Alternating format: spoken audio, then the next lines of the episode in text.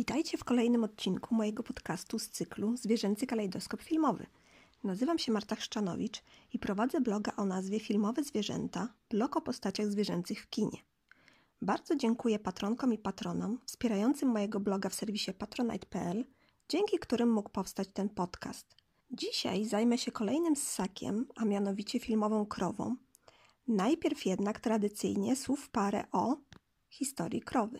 Przygotowując się do dzisiejszego odcinka, korzystałam m.in. z następujących książek: Cow autorstwa Hannah Welten, Bowic of the World, Antelopes, Gazelles, Cattle, Goats, Sheep and Relatives, Jose R. Castello oraz The Secret Life of Cows Rosamund Young, przy czym ta ostatnia jest najsłabsza i dosyć krytycznie oceniana, a także moich notatek jeszcze z czasów studiów i kilku artykułów. Przodkiem europejskich krów jest Bos Primigenius primigenius, ostatnia samica dziko żyjąca, umarła śmiercią naturalną w 1627 roku w Puszczy Jaktorowskiej. Przodkiem zebu jest natomiast Bos primigenius namadicus, ale wyginął tysiące lat temu. W przypadku bydła mamy tak zwane udomowienie równoległe, które zaszło w dwóch miejscach niezależnie – 10 od 10 tysięcy do 8 tysięcy lat temu na Bliskim Wschodzie, czyli właśnie ten um,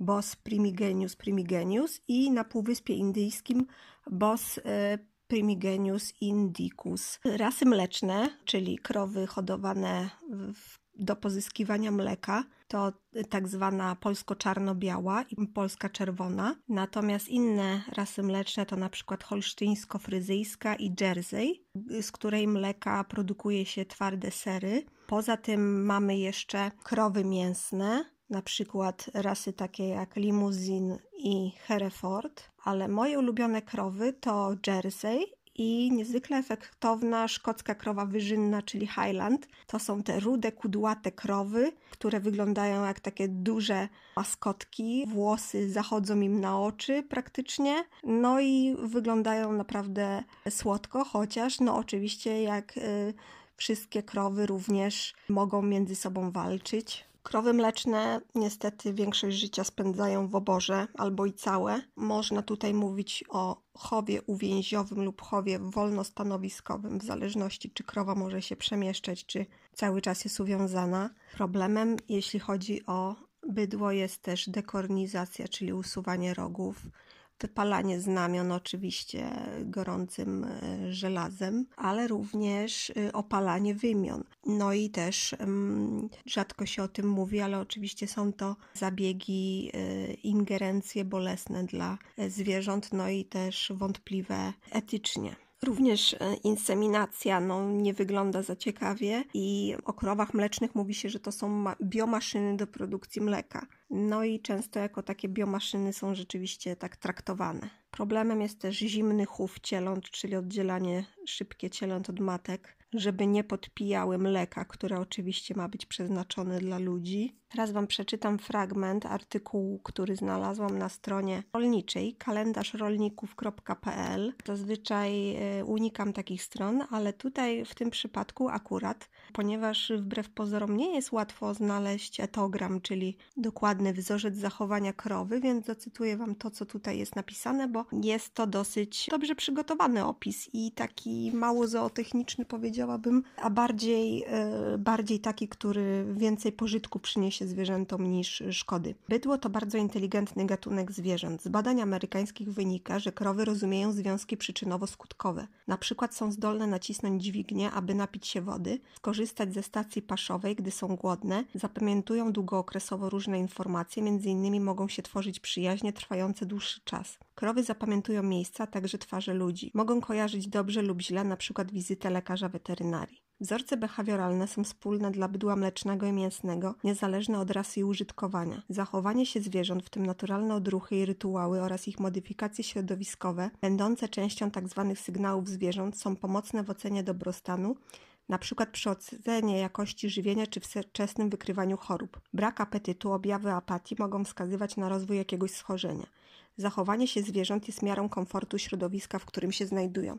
No i to oczywiście ostatnie zdanie dotyczy wszystkich zwierząt, można powiedzieć. Psychika krów charakteryzuje się współistnieniem instynktu stadnego i niekonieczności zachowania tzw. Tak dystansu osobniczego. Z jednej strony przejawiają silną chęć przebywania w stadzie, z drugiej nie lubią nadmiernego zagęszczenia, czyli ciasnoty. Potrzebują przestrzeni fizycznej, obszaru niezbędnego do swobodnego położenia i przeciągania się oraz obracania, a także przestrzeni społecznej, czyli minimalnego dystansu dzielącego konkretną sztukę od innych osobników. Naruszenie ich w zależności od pozycji zwierzęcia w hierarchii stada wywołuje ucieczkę lub atak. Przeciwnikiem są także ludzie wkraczający w przestrzeń społeczną krów, choć aktualnie człowiek staje się przywódcą, gdyż dostarcza paszę, zapewnia schronienie i bezpieczeństwo. Wzrost agresywności buchajów objawia się demonstracyjnym cofnięciem się i opuszczeniem głowy ku ziemi, charakterystycznym poruszaniem przednią kończyną oraz wokalizacją, pomrukiem, po czym następuje atak. Jeżeli ścierają się dwa osobniki, czas walki jest zależny od temperamentu danej rasy. Zły wpływ, zły wpływ środowiska może prowadzić do powstania patologii behawioralnych, czyli stereotypii, a więc zachowań odbiegających od norm typowych dla gatunku i płci zwierzęcia. W stadzie krów starsza i najbardziej doświadczona z nich obejmuje rolę przywódcy. To ona wie, co może być zagrożeniem dla stada, a na co nie, zwracać, nie warto zwracać uwagi. Osobniczce alfa podlega krowa oznaczona kolejną literą greckiego alfabetu beta, czyli zastępczyni. Pozostałe sztuki są podległe im obu. Jednak pozycja w stadzie wynika ze stosunków agresywnych tylko w 25%, a w połowie jest zależna od stosunków nieagresywnych. Na końcu znajdują się sztuki e, słabsze, nękane przez silniejsze i znajdujące się wyżej na drabinie hierarchicznej. Wyniki badań wskazują, że krowy podporządkowane jedzą mniej paszy i rzadziej piją wodę niż osobniki dominujące, co powoduje nie tylko mniejszą produkcję mleka, ale też mniej jest w nim tłuszczu. Tutaj widzimy oczywiście od razu takie mm, utylitarne podejście do zwierząt. W oborach uwięziowych, w których dwie krowy korzystają z jednego poidła, układ hierarchiczny niekiedy trzeba zmodyfikować, przestawiając jedną z nich, aby przeciwdziałać niepożądanym zachowaniom, np. agresji. W takim podrozdziale behawior pastwiskowy czytamy: Bydło należy do zwierząt krepuskularnych dwumodalnych, czyli dwuszczytowych. E, krepuskulum to jest brzask, zmierzch, półmrok, czyli najchętniej przemieszczających się o świcie i wieczorem, o wschodzie i zachodzie słońca. Wówczas występuje też szczyt pobierania paszy. Jednak przy utrzymaniu alkierzowym zwierzęta wykazują także aktywność nocną, co je odróżnia od sztuk pastwiskowanych całodobowo. Zachowanie w ciągu doby zależy od wieku i płci. Na przykład buchaje na pastwisku są bardziej aktywne nocą niż krowy. Krowy pobierają paszę jednorazowo przez jedną godzinę, ale od 6 do 8 razy w ciągu doby. Po połknięciu pobranej paszy przeżuwają ją przez 7 do 10 godzin, wykonując 4, od 40 do 70 ruchów żuchwą na jeden odłyknięty kęs, jednak czas przeżuwania paszy jest różny. Po przeżuciu krowy odpoczywają. Jeden cykl zachowań okołożywieniowych składa się z jedzenia, przeżuwania, odpoczynku i każda faza trwa mniej więcej 1 trzecią doby, wliczając w to też czas trwania udoju. Krowy piją wodę szybko, około 20 litrów na minutę. Lubią pić podczas jedzenia i bezpośrednio po udoju. Preferują wodę o spokojnej powierzchni. Normalnym elementem behawioru krów jest ich wzajemne lizanie się, choć nie wszystkie zwierzęta będące w grupie liżą inne sztuki, mimo że same są lizane. Zwykle częściej liżą się wzajemnie krowy o podobnym statusie społecznym niż różniące się nim. Lizanie występuje zazwyczaj przed i po odpoczynku i może mieć aspekt uspokajający, zwłaszcza jeżeli stado zostało czymś zaniepokojone, czyli tutaj podobnie jak u innych zwierząt, tak jak iskanie u małp. Krowy utrzymywane na uwięzi nie mogą realizować tego zachowania, ale wystąpi ono wówczas, gdy będą miały taką możliwość. Wyposażeniem obory zastępującym w pewnym stopniu lizanie się są czochradła poprawiające samopoczucie, dodatkowo stymulujące krążenie krwi, dające krowom zajęcie i je uspokajające. Ponadto czochradła czyszczą sierść i skórę, co pozwala na utrzymanie ich w dobrej kondycji i wolnych od pasożytów. Brak czochrady powoduje, że krowy czochrająsię o przegrody lub ściany, co nie jest korzystne, gdyż może prowadzić do urazów ciała, a także uszkodzeń wyposażenia. No i znów, znów ten wątek taki utylitarny. Jak widzicie, w tym artykule jest sporo, no takich można powiedzieć, sensownych i przydatnych e, wiadomości. Autorem był doktor habilitowany Piotr e, Dorszewski. I tak jak mówię, znajdziecie go na stronie kalendarzrolników.pl. Nazywa się Jak zachowuje się krowa. Warto jeszcze powiedzieć o jednym aspekcie. Szokujące jest porównanie długości naturalnego życia krowy z rzeczywistą długością życia. Czy zgadniecie, ile lat może przeżyć krowa? Nieniepokojona przez człowieka mogłaby przeżyć nawet, uwaga, 20 lat. Tymczasem jak to wygląda, gdy do akcji wkracza człowiek? Statystyczna krowa mleczna żyje średnio od 4 do 5,5 roku. Byk rozpłodowy tylko 3 lata. Krowy hodowane na mięso żyją od 1,5 roku do 2 lat. Cielęta hodowane na wołowinę 8 miesięcy, a cielęta hodowane na cielęcinę, uwaga, zaledwie do 2 miesięcy. Powyższe szokujące statystyki zaczerpnęłam z książki Głaskane, tuczone, zabijane Antona Rocetera. Przy okazji, czy zastanawialiście się kiedyś, dlaczego cielęcina ma tak jasny kolor?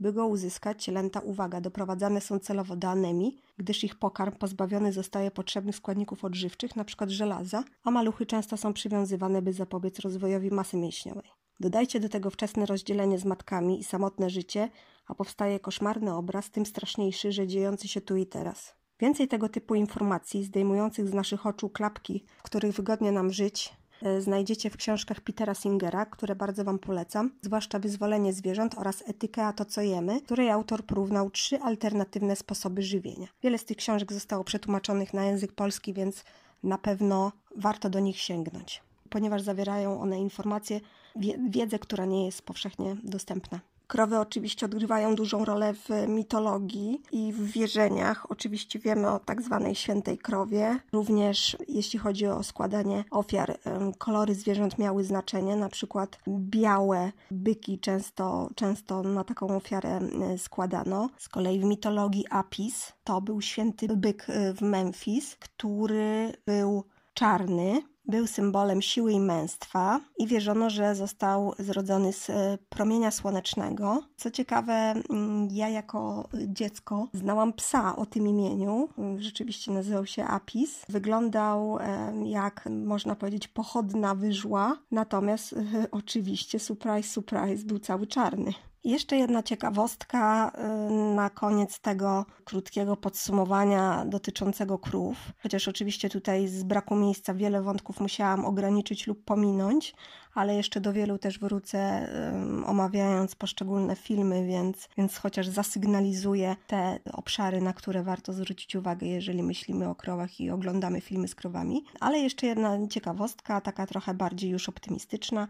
Na YouTube znajdziecie filmik, który przedstawia radość po uwolnieniu e, przejętego interwencyjnie byka. Filmik nazywa się Gaucho Tanz von Stier Bandit als Dank i filmik dotyczy byka o imieniu Bandyta, ale bandytą bynajmniej on nie jest. I zwróćcie uwagę na jego radość po uwolnieniu z uwięzi i na zaciekawione i zazdroszczące mu uwolnienia smutne spojrzenia innych byków. Krowa w kinie. Tradycyjnie zastanowiłam się, w jakich kontekstach i gatunkach filmowych napotkamy krowy. I tak najczęściej zobaczymy je w westernach, w filmach poświęconych rodeo i korridzie, w rzeźni i tutaj zarówno w filmach fabularnych, jak i dokumentalnych, za życia i po śmierci, w, jak to nazwałam na swój użytek, kinie farmerskim nowej generacji ostatnich lat, kiedy to odnotowujemy nieznany dotąd wzrost filmów koncentrujących się na krowach i ich sposobie postrzegania rzeczywistości. Generalnie krowa może pojawić się praktycznie we wszystkich gatunkach filmowych, najczęściej w komedii, ale też okazjonalnie w horrorze. Mam tu na myśli groteskowo zły film zatytułowany Mad Cow. Krowa rzadko jest główną bohaterką filmów animowanych dla dzieci, jednak i w tej roli występuje coraz częściej. Na uwagę zasługuje też pojawiający się w kilku filmach wątek podróży z krową, do którego wrócę w dalszej części podcastu. Krowa w polskim kinie. Jak się nie trudno domyślić, Krowa w polskim kinie to jedno z najpopularniejszych zwierząt, dlatego dzisiaj przykładów z naszego filmowego podwórka nie zabraknie. Starałam się też wybrać przekrojowo przykłady zarówno starsze, jak i z kina najnowszego. Zaczynam od tajemniczych sygnałów w reżyserii Teresy Badzian. Jest to film z 1957 roku.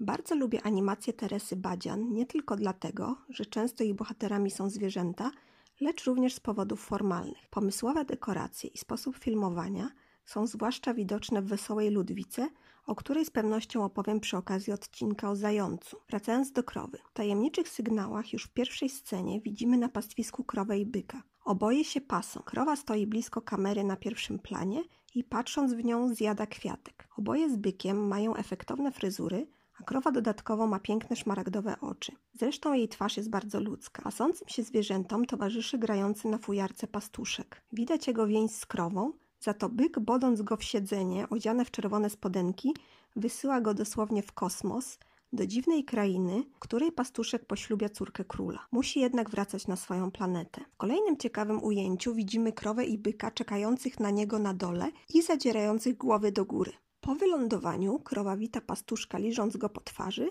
a następnie zjada gazetę, w której zamieszczono artykuł o planecie Wenus, z której słyszano tajemnicze odgłosy. My wiemy, że to pastuszek grał tam na fujarce. Jest to wyjątkowo długa animacja Badzian, trwa bowiem aż 16 minut. Film jest dostępny na stronie Ninateki, dlatego zachęcam do jego obejrzenia. Czerwone i czarne, reżyseria Witold Giersz, Polska, 1963 rok. Jedna z najlepszych i najsłynniejszych polskich animacji, zrealizowana techniką malowania bezpośrednio na taśmie filmowej, w pewnym momencie pokazuje nam, odwracając kamerę, a raczej za sprawą byka trzymającego lusterko, również jej realizatorów, w tym reżysera.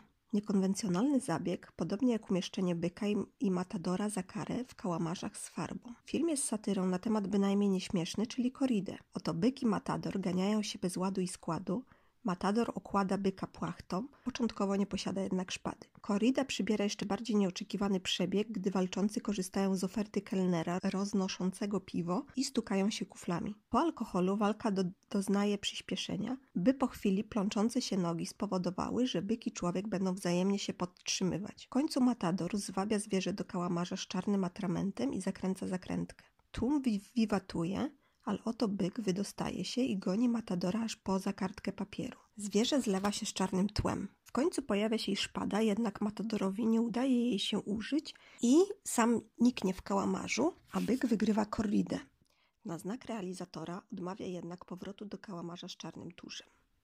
W końcu zostaje starty z papieru za pomocą pędzelka, jednak nawet pozostając w nim, para, teraz już kolorów czarnego i czerwonego, nadal próbuje ze sobą walczyć. Schematycznie narysowane i wypełnione kolorem, byk jest czarny, a torrador czerwony, niczym krew czy osławiona płachta na byka, genialnie oddają kluczowe elementy fizjonomii zarówno zwierzęcia, jak i ubioru i ruchów matadora. Byk jest genialnie narysowany i nie waham się powiedzieć, że najlepszy spośród animowanych byków polskiej kinematografii, a może i nie tylko. Czarodziejski dzwon, reżyseria Zofia Oraczewska, e, film z 1964 roku. Przedziwna, niczym z marzeń sennych, fabuła filmu Opowiada o miasteczku, w którym rośnie cudowny złoty kwiat w kształcie dzwonu. Kradnie go czarodziej w czerwonej pelerynie, przypominający nieco Don Pedra z krainy deszczowców. Tymczasem w krainie, która do złudzenia przypomina Holandię, wiatrak ma e, młynarze, krowa i kwiaty przypominające tulipany, pod wspomnianym młynem siedzi sobie biała krowa w czarne kropki i spręgowanymi rogami i robi na drutach hmm, chyba niebieski szalik. Zamiast wymion ma falbankę na dolnej części ciała. Ona to razem z młynarczykiem i młynareczką wsiada do młyna, który okazuje się być też pojazdem latającym. Dzielna krowa odpiera ataki i w końcu pomaga odzyskać kwiat. W końcowej scenie młynarze odlatują na jej grzbiecie, przyozdobionym teraz czerwoną peleryną, a za nimi leci ich własny młyn. Zwariowana animacja, ale krowa bardzo ładna. Kreskówkę możecie obejrzeć chociażby na kanale Studia Miniatur Filmowych na YouTube. Przygody Gapiszona, odcinek szósty, Bycze Przygody Gapiszona, reżyseria Jerzy Kotowski, 1964 rok. W jednym z odcinków zabawnej, czarno-białej serii, wydanej swego czasu na DVD, o przygodach chłopca zwanego Gapiszonem, charakterystycznie wyciąga szyję na boki, zresztą bardzo lubię konstrukcję tej postaci, złożonej z wielu elementów wycinanki, następnie zanimowanej, pojawia się byk. Gapiszon niosący na głowie garnek, spod którego zresztą niewiele widzi, potyka się o sznur, na którym jest on przywiązany. Chłopiec niewiele myśląc pociąga za linę i w tym momencie z za wzgórza wyłania się biały byk w czarne kropki. Trzeba zauważyć, że niestety posiada kółko w nosie, przez które sznur jest przewleczony. Zwierzę próbuje się zapierać, a w końcu ucieka. Przestraszony gapiszon ku uciesze dwóch łobuziaków wpada do dołu. Zostaje przez nich wydobyty, ale i obśmiany. Następnego dnia sympatyczny gapiszon, uzbrojony w miecz i tarczę, maszeruje przez pastwisko. Znów pociąga za napotkany sznur, a wtedy z za wzgórza tym razem wychodzi krowa, na co jednoznacznie wskazują wymiona. Z jej pyska smętnie zwisa kwiatek. Gapiszon przełamuje początkowy lęk i głaszcze ją, na co ona odpowiada porządnym liźnięciem go po twarzy wielkim czarnym jęzorem. Krowa z kolei ma sznur obowiązany wokół rogów. Jeden ze wspomnianych gagatków przebiera się za byka i w tej postaci straszy zarówno krowę, jak i gapiszona. Potem Gapiszon, korzystając z tego samego przebrania, straszy bandę chłopaków, którzy uciekają w popłochu do zoo. Warto zauważyć, że w scenie, w której wchodzi on do bramy, by się przebrać, nad nią widnieje głowa byka. Pracownicy zoo chwytają byka Gapiszona do klatki. Chłopiec ucieka, a przebranie byka rozszarpuje lew. Gagatki oczywiście myślą, że to Gapiszon został rozszarpany razem z przebraniem. Sprawa się wyjaśnia i wszyscy wspólnie mogą się pośmiać z tej przygody. Sami swoi, reżyseria Sylwester Chęciński, Polska 1967. W kultowej komedii uwielbianej przez kolejne pokolenia Polaków krowę zobaczymy w scenie, w której jesteśmy świadkami konfliktu przodków Pawlaka i Kargula, a następnie, gdy Pawlak przegania krowę z sąsiada z pola wprost na minę. Następnie bohaterowie rozmawiają już nad jej ciałem. Zarówno pogoń za krową, jak i jej niespodziewana śmierć mają mieć tu wymiar komediowy. Chłopi, reżyseria Jan Rybkowski, 1972 rok, mam tu na myśli serial. Oczywiście mówiąc o filmowych krowach, nie wolno nam zapomnieć o tych wszystkich filmach, w których akcja toczy się w rzeźni, a bohaterowie stoją na tle haków z rzędami zawieszonego na nich krowiego mięsa, zwanego wołowiną. Scenę taką odnajdziemy w Chłopach, a poza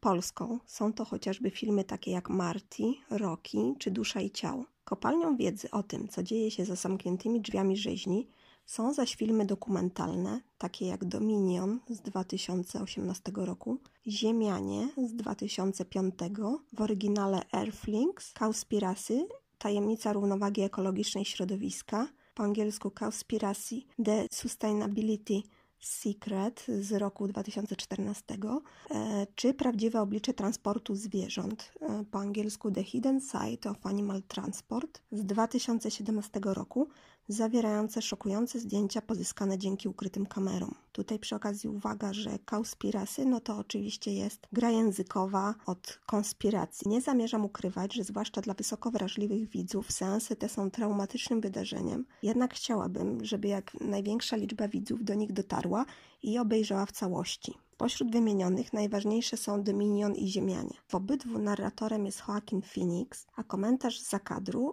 nie mógłby być lepszy. Teraz podam, gdzie można te filmy obejrzeć. I tak zarówno Dominion, jak i Ziemian, czyli w mojej ocenie najlepsze filmy kompleksowo omawiające wszystkie obszary eksploatacji zwierząt przez nasz gatunek i zawierające materiały nakręcone ukrytymi kamerami w rzeźniach i na fermach futrzarskich, można teraz obejrzeć za darmo na platformie vod.greenfestival.pl. Również tam znajdziecie w darmowym dostępie prawdziwe oblicze transportu zwierząt. Trzeba korzystać z takiej okazji, ponieważ darmowy dostęp jest czasowo ograniczony. Z kolei film Kauspirasy Tajemnica równowagi ekologicznej środowiska znajdziecie w tej chwili na Netflixie. Nic nie da Wam lepszego wglądu w kondycję Ziemi jako planety i naszego w niej udziału niż te cztery wybrane przeze, przeze mnie dla Was filmy. Naprawdę polecam. Spróbujcie się zmierzyć z tymi seansami. Naprawdę otwierają oczy, ujawniają szokujące praktyki, których dopuszczają się ludzie na zwierzętach. Winny to być seanse obowiązkowe dla spożywających mięso i noszących futra. A scena, która mnie osobiście najbardziej zszokowała, umieszczona w obu tych filmach, dotyczy właśnie lisa na fermie. Powiecie, ale po co katować się tymi seansami? Chociażby po to, aby opowiedzieć o nich ludziom, którzy nie szanują zwierząt lub też wolą nie wiedzieć. A to wolę nie wiedzieć, bardzo niebezpieczna postawa ignorancji sprawia, że napędzamy jako gatunek, gdyż ja akurat mięsa nie jem, chów przemysłowy i przyczyniamy się do cierpienia i śmierci miliardów żywych istnień, które na taki los nie zasłużyły. Pamiętajmy zatem o fakcie oczywistym, lecz, lecz chętnie przez nas wypieranym. Ilekroć na ekranie widzimy mięso, widzimy zarazem zwierzę, które się kiedyś z niego składało. Wracając do serialu Chłopi, zobaczymy w nim żywe krowy w odcinku pierwszym, którym e, puszcza się krew z krowy i zostaje ona zabita, chociaż sam moment dorżnięcia co mówię w cudzysłowie, nie zostaje pokazany. W odcinku drugim mamy krowę na targu i cielaka na wozie oraz wielkiego byka. E, krowa pojawia się również w odcinku trzecim. W odcinku czwartym w oborze widzimy trzy krowy z łańcuchami na rogach, a także później jedna krowa jest prowadzona w orszaku ślubnym. Odcinek piąty ukazuje cielaka pijącego z wiadra. E, w odcinku dziewiątym pojawia się krowa z cielęciem. Podobnie jest w odcinku dziesiątym. W odcinku 11 mamy ciekawą scenę. Krowy biegnące na deszczu, zwiastującym zbliżającą się burzę. Zwierzęta te pojawią się też w odcinku 12 i 13. Jak więc widać, krowy zobaczymy w prawie każdym odcinku serialu. W, reżyseria Józef Cyrus, to film z 1977 roku. Krótkometrażowy dokument był pracą dyplomową reżysera, który z zakadru prowadzi niekiedy z bohaterem, starym rolnikiem, rozmowę. Dla mężczyzny jego religią jest praca. Nie potrafi odpocząć, jak słusznie mówi reżyser, sam pracuje ciężko jak uwieczniony na filmie W. Tytuł filmu jest więc dwuznaczny. Zobaczymy w nim bowiem dwa woły, tego czworonożnego i tego dwunożnego. Rolnik mówi, że są od siebie wzajemnie uzależnieni. W filmie pojawia się też krowa. Nagradzany film został podzielony na podrozdziały zatytułowane kolejno Kosa, Ziemia, Urodziny, Kamienie, Sianorzęcie, Jarzmo, Chleb, Dom, Jesień oraz 13 października 1977, a jest to data odwiedzin komisji, która orzeknie o przepadku na rzecz państwa większości ziem należących do rolnika z racji tego, że syn nie kwapi się z powrotem na rolę, zaś rolnik jest już za stary, by uporać się ze wszystkimi posiadanymi hektarami. Łaskawie pozwala mu się zachować bydło. Co do wołu, zauważcie, jak łańcuch wrzyna się mu w pysk. Smutne, zmęczone spojrzenie wołu i jego cierpienie i znój, niewypowiedziane przed kamerą, robią przygnębiające wrażenie. Pozbawione wolnej woli zwierzę w kółko musi robić to samo, bez nadziei na poprawę swojego losu. Film jest dostępny na Ninatece. Przygody Bolka i Lolka, odcinek 54 pod tytułem Byczek, reżyseria Ryszard Lepiura, 1978. W tym odcinku serii chłopcy udają się na łono natury. Tak pędzą w kierunku rzeki, że staczają się ze wzgórza razem z plecakami. Pasący się nieopodal młody byczek zaczyna interesować się plecakiem i wszystko z niego wysypuje. Chłopaki odganiają go gałęziami. Kreskówka wykorzystuje stereotyp, jakoby byk atakował wszystko w kolorze czerwonym. Zwierzę goni zatem lolka, niosącego czerwony materac, a także szarżuje ochoczo w kierunku bolka, odzianego w czerwone kąpielówki. W końcu byczek wpada do namiotu i sieje tam spustoszenie. Po chwili wybiega stamtąd z bolkowymi kąpielówkami na rogach, a chłopiec musi szybko poszukać innego przyodziewku. Nawet strach na wróble, odziany w czerwone spodenki, ucieka przed bykiem na jednej nodze. Film zawiera elementy dokuczania bykowi. Oprócz wspomnianego smagania witkami, mamy tu oblewanie wodą jego pyska, czy wymuszanie na nim ataku symulującego występ na korridzie. Ostatecznie byczek e, powraca do mamy, a chłopcy wypijają po szklance mleka. Można więc powiedzieć, że animacja kończy się propagandowo w myśl zasady pij mleko, będziesz wielki. Pytanie, czy na pewno? Konopielka, reżyseria Witold Leszczyński, Polska 1981. Film powstał na podstawie powieści Edwarda Rydlińskiego pod tym samym tytułem. Jaką mamy tu sytuację?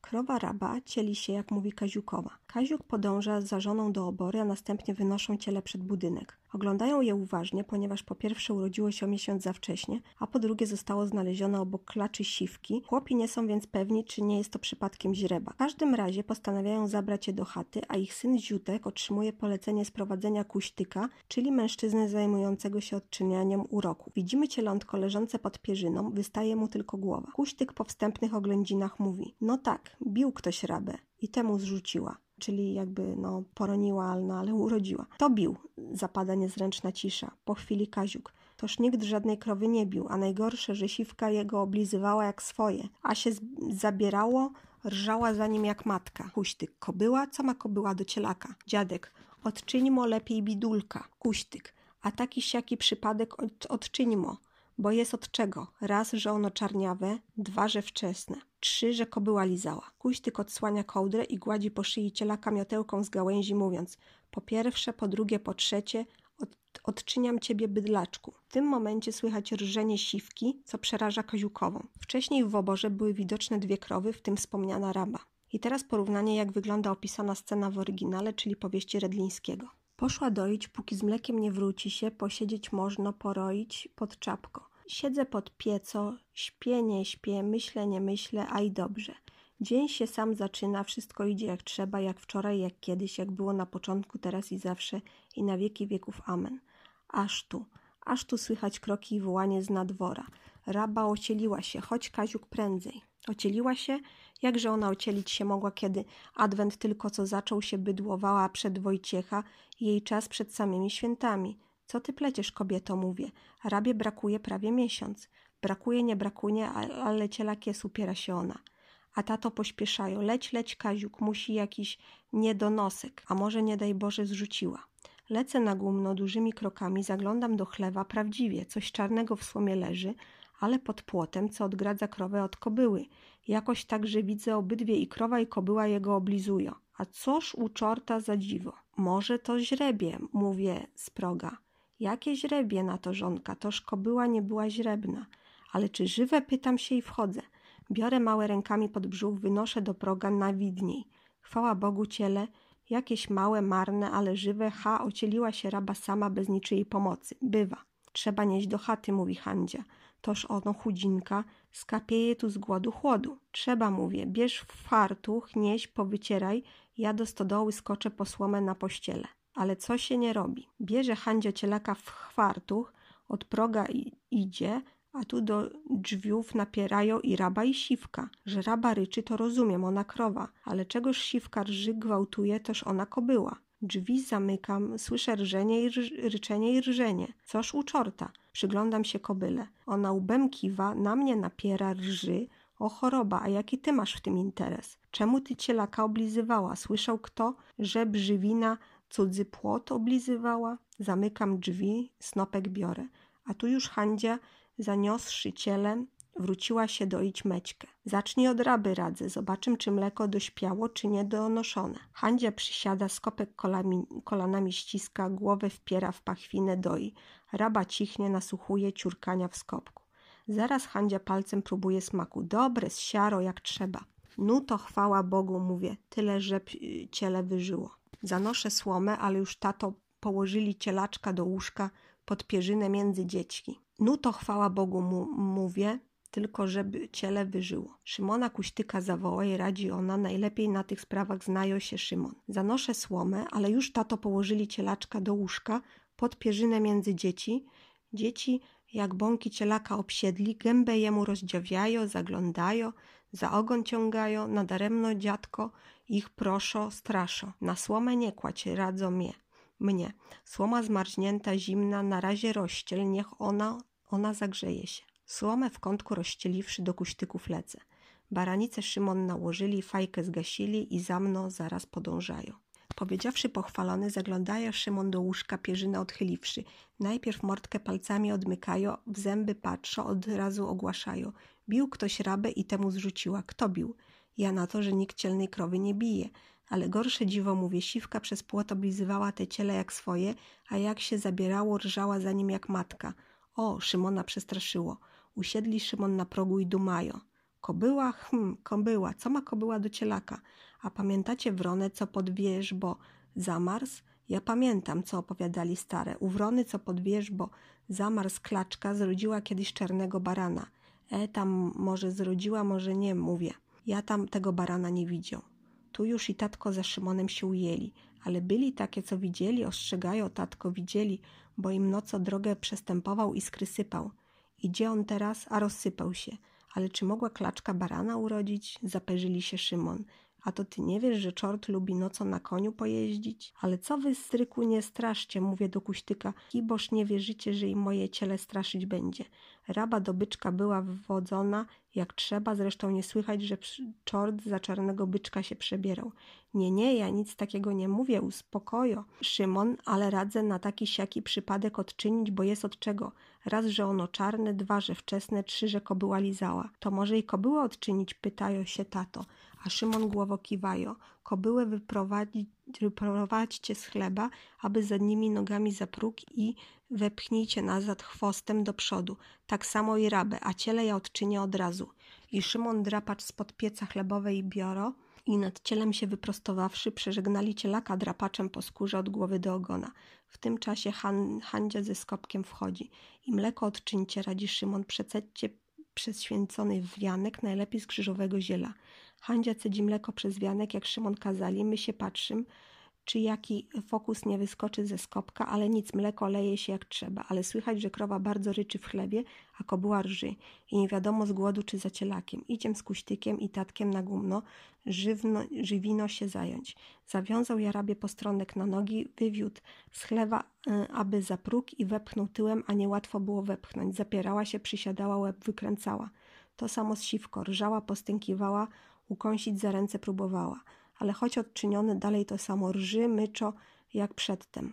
Aż jak ja im w żłoby dał, ucichli, Siano gęby pozatykało i rozglądam się pogumnie. Wszystko jak trzeba, świni jak trzeba, kobyła nie rży, krowa nie ryczy, daj Boże, żeby ciele wyżyło i wyrosło mnie na ładne jałoszkę. Bóg wam zapłać, dziękuję dla Szymona, bo kuśtykają już do domu, a i my statkiem do chaty idziem, tatko bose, wysoko nogi podnoszą jak gęsior na lodzie, bo biały mróz leży na gumnie. Podróż do Hiszpanii, reżyseria Bogdan Nowicki, 1983. Animacja ta łączy ze sobą różne techniki, na przykład wykorzystuje zdjęcia i prawdziwe lokacje. Odczytuje ją jako satyrę na ten kraj i różne sektory gospodarki, którym się przyglądamy, takim jak turystyka, kultura czy polityka. Byka zobaczymy na zdjęciach wykonanych podczas korridy i ukazują one walkę z matadorem. Ponadto animowany czarny byk wskakuje na łóżko głównego bohatera, które sunie po szynach, Kolejna zwariowana opowieść niczym ze snu. Zwierzę rozsiada się wygodnie w nogach łóżka i zaciąga się cygarem, które wcześniej zapala. Za tym niekonwencjonalnym pojazdem po szynach gnają toreadorzy, których byk najwyraźniej wystrychnął na dudka. Film składa się z impresji, niczym wideo esej opowiadając o festiwalu filmowym w Bilbao, w którym bierze udział wspomniany bohater. Bolek i Lolek w Europie, odcinek trzeci w Hiszpanii, reżyseria Stanisław Dulc, 1985 rok. W tym odcinku europejskiej serii chłopcy odpoczywają na pastwisku w pobliżu trzech krów jednego byka, gdy oto otrzymują telegram, znak czasów. Jest to zaproszenie do Hiszpanii, które otrzymali od swojej koleżanki Manueli. Film ten zawiera dialogi. Byk, który pragnie zjeść bukiet kwiatów, zostaje nim uderzony. Już w Hiszpanii chłopcy poznają w domu Manueli z kolei byka o imieniu Pedro. Następnego dnia ma on wziąć udział w walce ze słynnym toreadorem Garcją.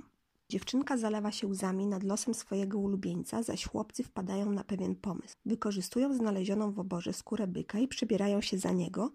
E, zauważyłam, że to częsty motyw w kreskówkach, przynajmniej polskich, by utrzeć Hiszpanowi nosa. Wcześniej Lolek przywdziewa głowę byka i tak ćwiczy z toreadorem. Ostatecznie Garcia przegrywa, a Pedro zostaje ocalony, może znów beznamiętnie zajadać zieleninę. Bolek i Lolek z kolei pożerają ogromne ilości jedzenia. Cóż, przybyli w końcu z PRL-u, mają więc prawo być wygłodniali. E, w scenie w oborze słyszymy fragment Zabiłem byka, czyli arię Torradora z drugiego aktu opery Carmen e, Georgia Bizeta. Zresztą motyw ten i ten sam fragment gwizdże sierżant Walczak, by przywołać cywila, mowa oczywiście o przygodach psa cywila, prywatnie zresztą psa reżysera, który e, również przejawiał upodobanie do tej melodii. Na filmie zresztą widać, jak pies przykłada głowę do radia, w którym słychać tę arię. Wieś pływających krów, reżyseria Katarzyna Trzaska, 2017 e, rok. Pełnometrażowy dokument oparty jest na komediowym koncepcie znanym z wielu filmów fabularnych. Oto zestawione ze sobą zostają dwie kultury, dwa światopoglądy i dwie kategorie wiekowe. Trójka młodych Niemców, Ellen, czyli Io, Mario i John przybywa z Berlina do zapadłej polskiej wsi. Pomimo dobrych chęci z obydwu stron, co chwilę jesteśmy świadkami zabawnych sytuacji, wynikających przede wszystkim z bariery językowej, stopniowo przez młodych przełamywanej, jak i zdumienia przybyszów oraz ciekawości życia blisko natury. A natura paradoksalnie jest im jeszcze bliższa niż niemiastowym. Nie jedzą mięsa, modlą się do księżyca, żyją pozbawieni technologicznych gadżetów, przynajmniej w życiu prywatnym, są przyjaźnie nastawieni do wszystkiego, co żyje. Szanują naturę i są jej dziećmi. No dobrze, ale gdzie w tym wszystkim są krowy? Wbrew tytułowi nie pływają, lecz przekraczają rzekę idąc, to zresztą stanowi malowniczy widok, często przywoływany przez wspomnienia kresowiaków. Farma krów mlecznych, bo tu się znajdujemy, szokuje Niemców oddzieleniem cieląt od matek. Scena, w której dziewczyna mówi cielęciu, że chciałaby je zabrać do jego matki pasącej się na zewnątrz, jest naprawdę poruszająca. Podobnie smutna i ukazująca ideologiczną przepaść jest scena przy ognisku, kiedy to młodzi ludzie walczą z odruchem wymiotnym, na widok i zapach pożeranego z entuzjazmem przez gospodynię mięsa. Zresztą dla miłośników zwierząt równie kontrowersyjne będzie jej stwierdzenie, że zwierzęta żyją tylko po to, by je potem zabić. Krowa, która już nie jest w stanie dawać mleka, dostaje dosłownie kopa i trafia do rzeźni jak zużyty przedmiot, bo tym są tu zwierzęta. Kiedy rolnik wręcza Mario jednemu z bohaterów bat, by ten pędził nim krowy, ten mówi – ale ja nie chcę bić krów. Przygnębienie Niemców wzrasta, a ich idylliczne wyobrażenie o życiu w zgodzie z naturą zostaje brutalnie skontrastowane z bezrefleksyjną, praktyczną postawą gospodarzy. To, co zaskakuje, to fakt, że w filmie nie zostaje uwiecznione pożegnanie przedstawicieli dwóch odrębnych światów, przenosimy się za to do berlińskiego życia zawodowego bohaterów. Tu już nie ma miejsca na krowy. Inny film, w którym zobaczymy z kolei tylko dwie krowy, to Bukolika z 2021 w reżyserii Karola Pałki, ale ich rola w tej produkcji zostaje tylko sprowadzona do bycia prowadzanymi na pastwisko i do domu. Tam, gdzie żyją krowy, reżyseria Bartosz Cebula, 2020 rok. W tym krótkometrażowym filmie 30-latka Ewa wraca motocyklem do rodzinnego domu po wieloletniej nieobecności na urodziny matki. Jej przyjazd zaskakuje nawet brata i rodziców, a powód jej przybycia stopniowo wyłania się z zamgły tajemnicy. W scenie, w której bohaterka spotyka na polu krowę, mówi do niej zaczepnie: Na co się gapisz? Moi drodzy, tradycyjnie pora na top 10 filmów o krowach lub z krowami, które dla Was wybrałam. Mój wybór, jak zwykle, jest subiektywny, a zaczynam od filmu Na Zachód, czyli Go West w reżyserii Bastera Keatona. USA 1925 rok. Duet Buster Keaton, Krowa, w tym oczywiście niemym filmie, okazał się strzałem w dziesiątkę. Zobaczymy tu m.in. przezabawną scenę, w której Keaton Cowboy siada na stołeczku naprzeciwko krowy, którą ma wydoić. Następnie wstaje, pokazuje jej puste wiadro i podstawia je pod wymię, licząc na to, że w jakiś cudowny sposób samo się zapełni. Bohater w niekonwencjonalny sposób dosiada też muła i w ogóle niezdarny cowboy ma wiele zabawnych przygód. Smutny, w oryginale friendless, czyli raczej samotny, czyli w tej roli właśnie Buster Keaton, żyje w niewielkim miasteczku w Indianie, boryka się z trudnościami, no i pragnie poprawić swój los. Zachęcony hasłem liberalnego polityka Horasa Greeleya na zachód, młody człowieku, na zachód, stąd też oczywiście tytuł filmu, decyduje się wyruszyć na nieznane tereny zachodu właśnie. Pomimo braku doświadczenia znajduje pracę na farmie bydła. Tymczasem zaniedbana krowa o imieniu dosłownie brązowo oka nie daje mleka i zostaje mm, skazana na rzeź. Bohater zaprzyjaźnia się z nią, a ta ratuje go przed atakiem bydła. E, bardzo lubię scenę, w której bohater uchyla jej kapelusza, a krowa podąża za nim jak po sznurku. Zabawnie jest też obserwować zblazowany od niechcenia niedbały krok Kitona e, i krowę rasy Jersey, e, dzielnie dotrzymującą mu towarzystwa. Jest to zarazem scena, w której po tym jak krowa liznęła go po dłoni, bohater zmienia do niej nastawienie, dostrzegając jej indywidualność już nie jest pierwszą lepszą krową, jest tą krową. Przeczytam Wam teraz niezwykle trafną i dobrze podsumowującą film recenzję ze strony Silver Screenings. Nosi ona tytuł Buster Keaton Animal Rights Activist. Ten tytuł oczywiście od razu przykuł moją uwagę. Oto ta recenzja w moim przekładzie. Czy zastanawiałeś się kiedyś, co by się stało, gdyby stado bydła zostało nagle wypuszczone na wolność w dużym mieście? Naprawdę? Nigdy się nad tym nie zastanawiałeś? Cóż, jeśli zastanawiałeś się nad tym, to musisz zobaczyć westernową komedię Bastera Keatona z 1925 roku Go West. Będziesz zachwycony wspaniałą sceną, w której Keaton uwalnia tysiąc sztuk bydła z pociągu w centrum Los Angeles. Zabawnie jest patrzeć, jak kręcą się świeżo uwolnione krowy i byki, odwiedzając sklep z porcelaną, haha, rozumiesz, sklep z ubraniami i łaźnię turecką. Wędrują też do salonu fryzjerskiego, gdzie bezdomna krowa zlizuje krem do golenia z twarzy przerażonego klienta.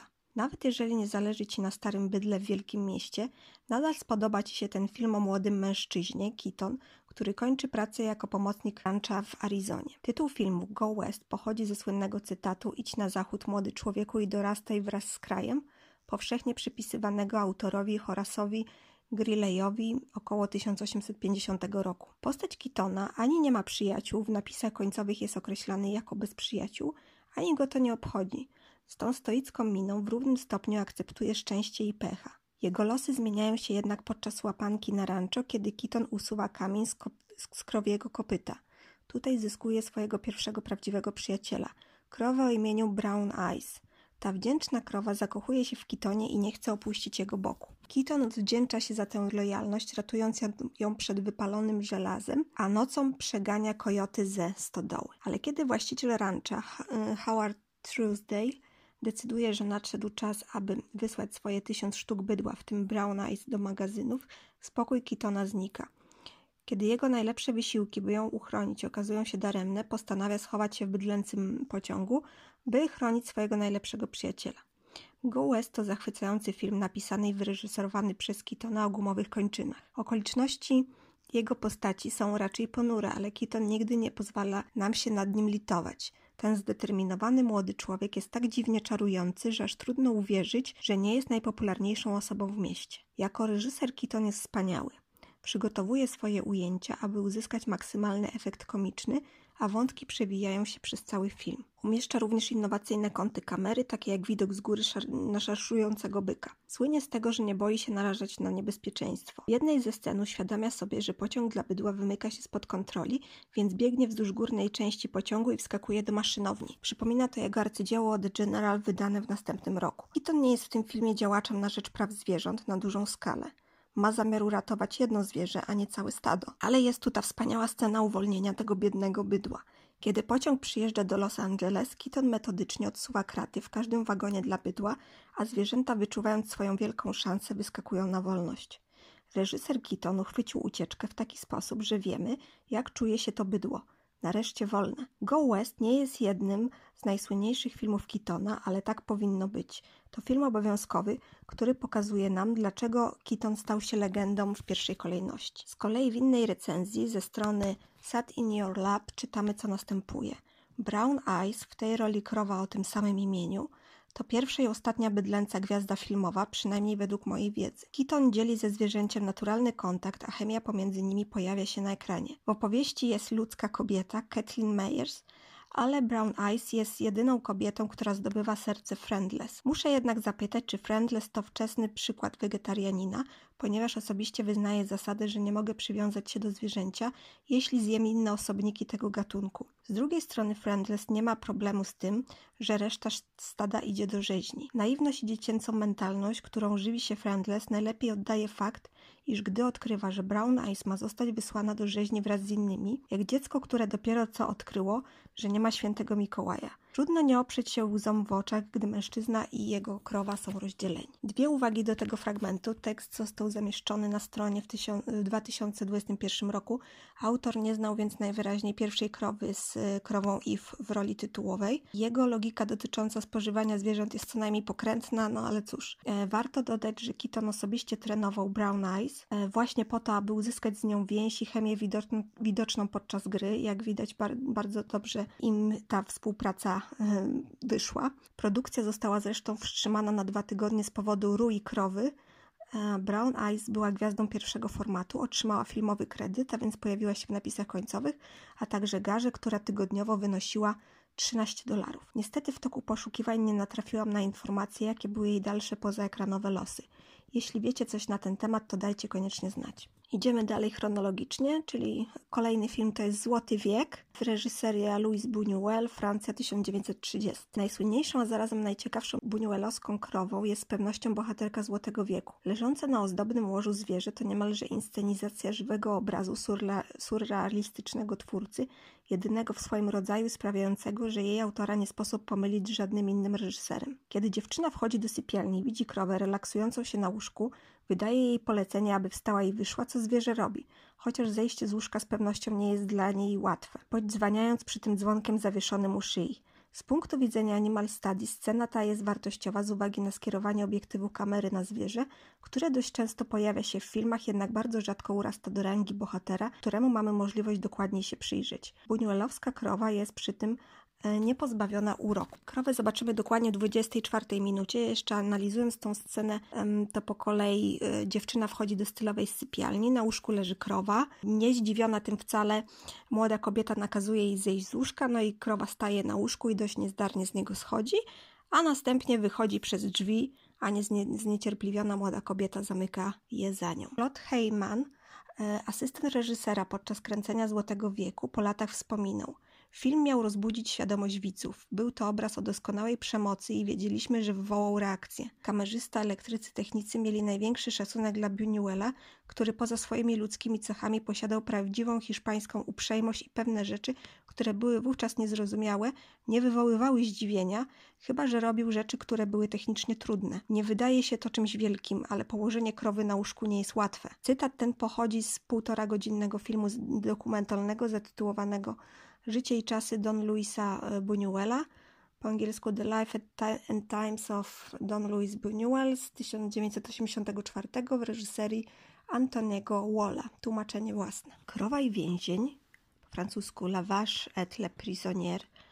w reżyserii Henri'ego Vernila, Włochy, Francja, 1959 rok. Film jest adaptacją opowiadania Jacques'a Antoine'a Prawdziwa historia, opublikowanego w 1945 roku w książce La Perouge Bleu. Pisarz był zresztą współautorem scenariusza do ekranizacji. Dwa słowa o fabule tego filmu drogi w wydaniu retro. Jest 1943 rok. Charles Bally w tej roli Fernandel, francuski jeniec wojenny w Niemczech podczas II wojny światowej, postanawia uciec z gospodarstwa, w którym jest zatrudniony i dotrzeć do Stuttgartu, a stamtąd do Francji. Przy czym nie ucieka sam. Wpada na pomysł, aby zabrać ze sobą dla niepoznaki krowę Marguerite, prowadzoną za kantar, a w drugim ręku mężczyzna niesie wiadro mleka. Piękna opowieść o przyjaźni przypomina mi trochę The Small Miracle, albo drugi tytuł tego samego filmu Never Take No for an Answer, o którym opowiadałam w odcinku poświęconym filmowemu osłu. O krowie, która partnerowała Fernandelowi w tym filmie,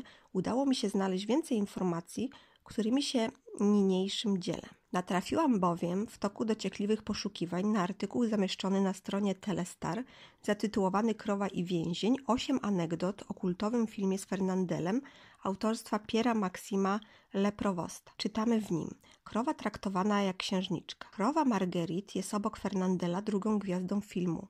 W związku z tym była jako, tako, jako taka traktowana. Aby zrealizować pewne sceny, Marguerite miała prawo do wyboru dublerki spośród 600 krów. Po zakończeniu zdjęć Henri Verniel odmówił y, wydania jej do rzeźni i sam znalazł farmera w Normandii, który zaopiekował się nią na starość. Prawo za humanitarną postawę, tym bardziej, że mówimy o latach 50., gdy prawa zwierząt nie przykuwały opinii publicznej w takim stopniu jak obecnie. Pięknych i wzruszających scen z udziałem krowy tu nie brakuje. Całowana przymyka oczy, zagląda ciekawie przez okno do domu, jednym słowem duża rola. Krowa, by tak rzec, pięknie chodzi przy nodze i ustawia się do kamery, jest bardzo fotogeniczna.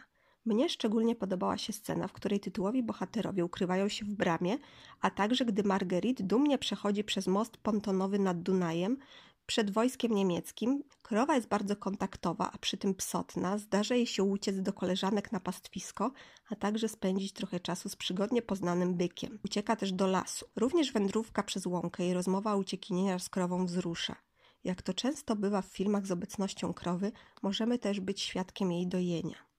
Jedna ze scen jest jak gdyby pierwowzorem sceny w znacznie późniejszej pierwszej krowie. To nocą para przeprawia się łodzią. Czas rozstania smutna krowa stoi na pomoście i ryczy, gdy mężczyzna odpływa, a muzyka podkreśla smutek pożegnania. Rano krowa odnajduje się na wspomnianym moście. W pierwszej krowie z kolei yy, krowa płynie promem, a nie łodzią. Podróż trwa kilka tygodni, bohaterowie docierają do Szwajcarii, a ostatecznie Bailey porzuca krowę w, Stuttgarcie, zawodząc tym jej zaufanie, tuż przy torach kolejowych, co samo w sobie nie jest zbyt mądre.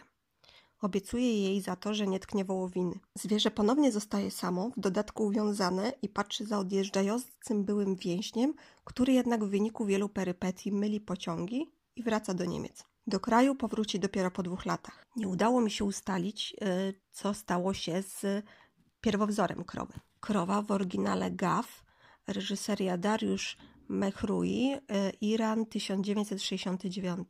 Oparta na sztuce Golama Hosseina y, Sadiego Krowa, to historia mężczyzny w średnim wieku, Maszty Hasana, dumnego właściciela jedynej krowy w ubogiej irańskiej wiosce. Pewnego dnia, gdy mężczyzna podróżuje w interesach, Krowa zostaje pod opieką jego żony. Zwierzę niestety nagle umiera. Co gorsze, krowa była w ciąży. Mieszkańcy wioski Hasana obawiają się jego reakcji i ukrywają dowody śmierci, a po powrocie mówią mu, że krowa uciekła. Ponieważ e, tożsamość i status maszta e, w tak dużej mierze zależy od krowy, obsesyjnie pragnie ją odnaleźć, skutkiem czego popada w szaleństwo i zaczyna twierdzić, że sam jest krową. Mieszka w oborze i jesiano. Przez większą część czasu jest jednak apatyczny, jak gdyby czekał już tylko na śmierć. Bezradni żona i sąsiedzi nie są w stanie nakłonić go do udania się do lekarza. Utrata krowy degraduje Hasana jako człowieka. Mieszka w końcu w społeczności, w której liczy się to, co posiadasz. Krowa znacząco podnosiła status społeczny mężczyzny.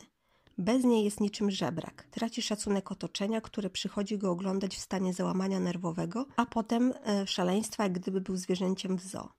Czytając o tym filmie dowiedziałam się, że podobno książę Buit Might y, Addawla myślał o sobie jako o krowie. Został co prawda wyleczony ze swoich urojeń przez średniowiecznego perskiego lekarza Avicennę. Sugestia w filmie pozwala przypuszczać, że krowa została zamordowana z zawiści przez klan z sąsiedniej wioski. W jednej z recenzji czytamy – Rewolucyjne arcydzieło Dariusza Mehrui nadało twarz irańskiemu kinu i od tego czasu wyprodukowało jedne z największych klasyków światowego kina. Krowa przedstawia relacje między wieśniakiem a jego ukochaną krową.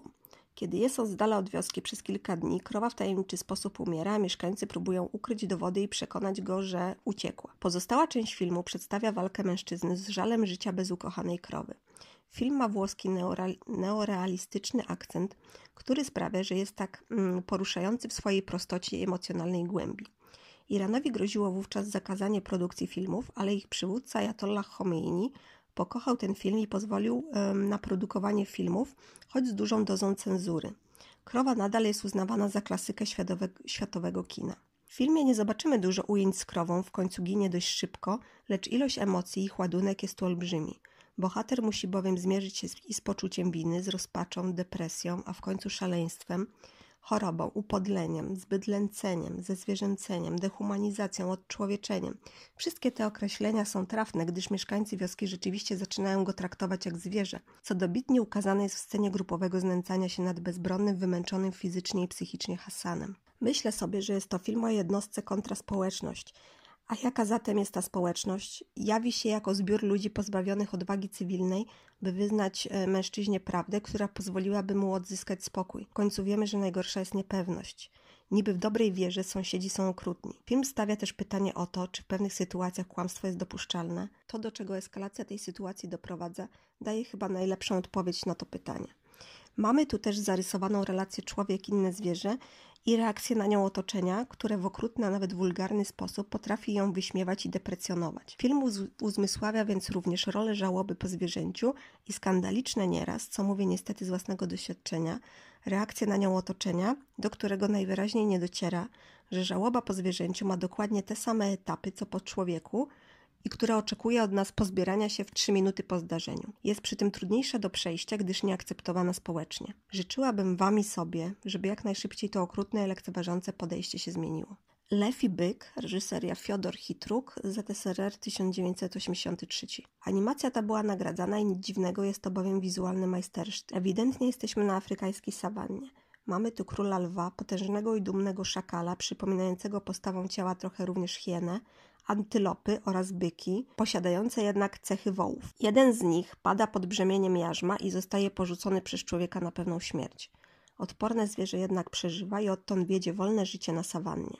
Kiedy byk nieświadomie wkracza na terytorium lwa, szakal próbuje nastawić swojego władcę przeciwko niemu. Ku jego zdumieniu lew zaprzyjaźnia się z bykiem. Zazdrosny odsunięty od swych przywilejów prawej ręki, a raczej łapy, szakal w końcu swoimi knowaniami doprowadza do walki dwóch tytanów. Jest to najbardziej spektakularna i dynamiczna część filmu, pełna dramatyzmu i artyzmu zarazem.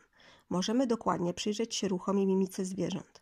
Sprowokowany podszeptami szakala lew w pewnej chwili zaczyna rozumieć, że padł ofiarą spisku i byk wcale mu nie zagrażał. Niestety, jest już za późno. Niczym w szekspirowskiej, tra- niczym w szekspirowskiej tragedii byk osuwa się na ziemię, a już po chwili lew idzie w jego ślady. I tak oto szakal zostaje sam na placu boju, zaskoczony obrotem sprawy, której sam był katalizatorem. Genialnie oddane piękno i majestat zwierząt, zwłaszcza byka, i pulsujące napięcie nie pozwalają oderwać wzroku od ekranu.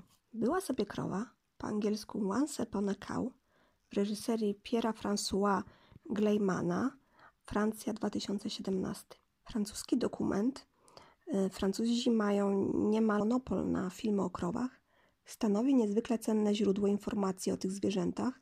Skupia się bowiem na ich emocjach i nieznanych powszechnie faktach z życia tych często niedocenianych ssaków. Bardzo wrażliwe i empatyczne zwierzęta, potrafiące odrzucić nieswoje dziecko, mogą czasem adoptować cudze, jeśli stracą młode. Krowa naraz jest w stanie wypić 5 litrów wody, a dziennie nawet do 100. Samice walczą o przywództwo w stadzie.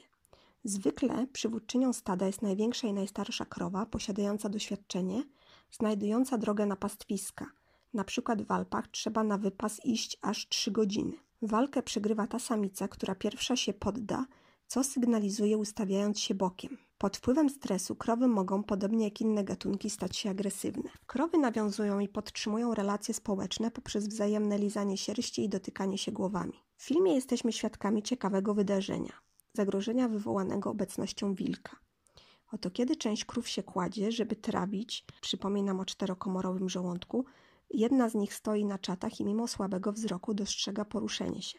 Rykiem przypominającym syrenę alarmową informuje koleżanki o nadchodzącym nieuchronnie niebezpieczeństwie, a te uciekają, ale wbrew temu, co się mówi, wcale nie w popłochu, nie w popłochu i bezwładnej panice. Strażniczka dodatkowo udaje się pod dom pasterza, alarmując jego i dwa psy rasy Border Collie.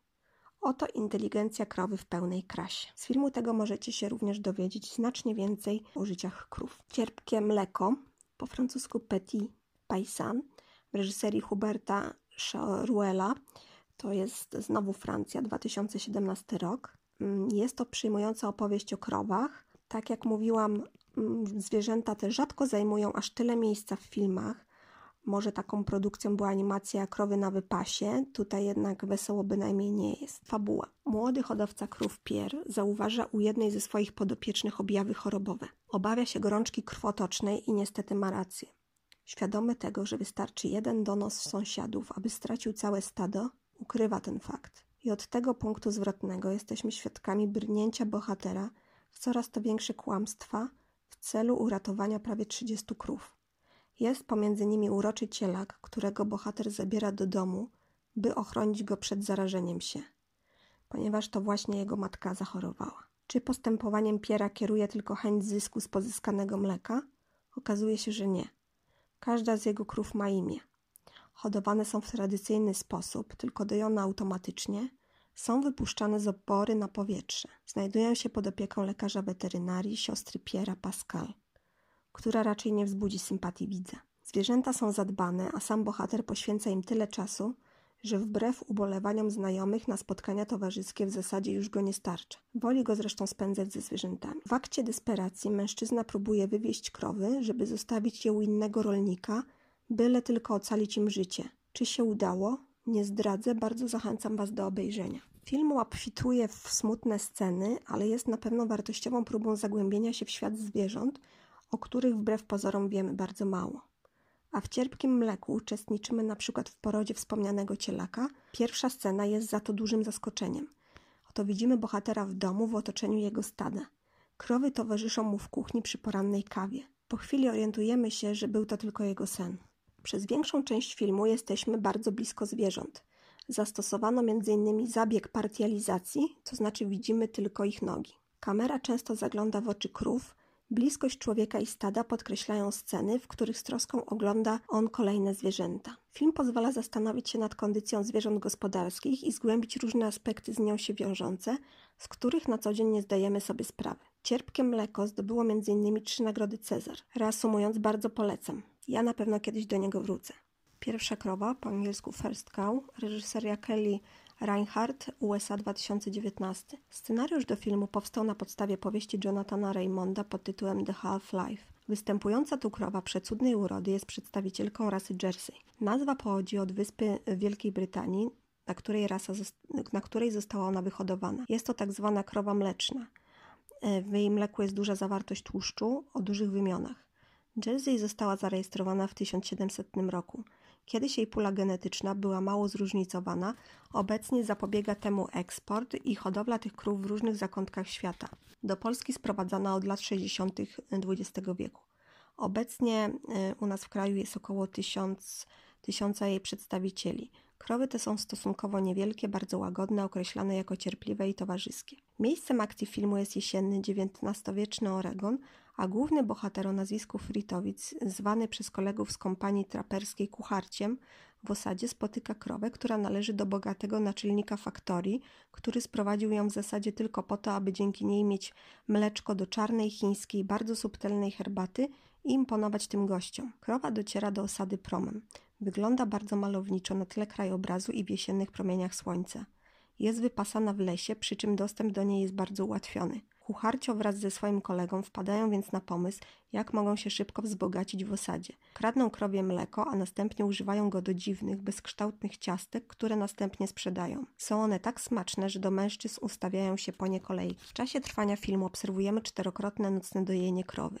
Przy tej okazji mają miejsce monologi kucharcia, których adresatką jest uważnie słuchająca go krowa, której imienia nie poznajemy. I tak podczas y, ich pierwszego spotkania padają słowa: Cześć, jak się masz? Pewnie nie spodziewałaś się towarzystwa o tak późnej porze. A jednak, przykro mi z powodu twojego męża.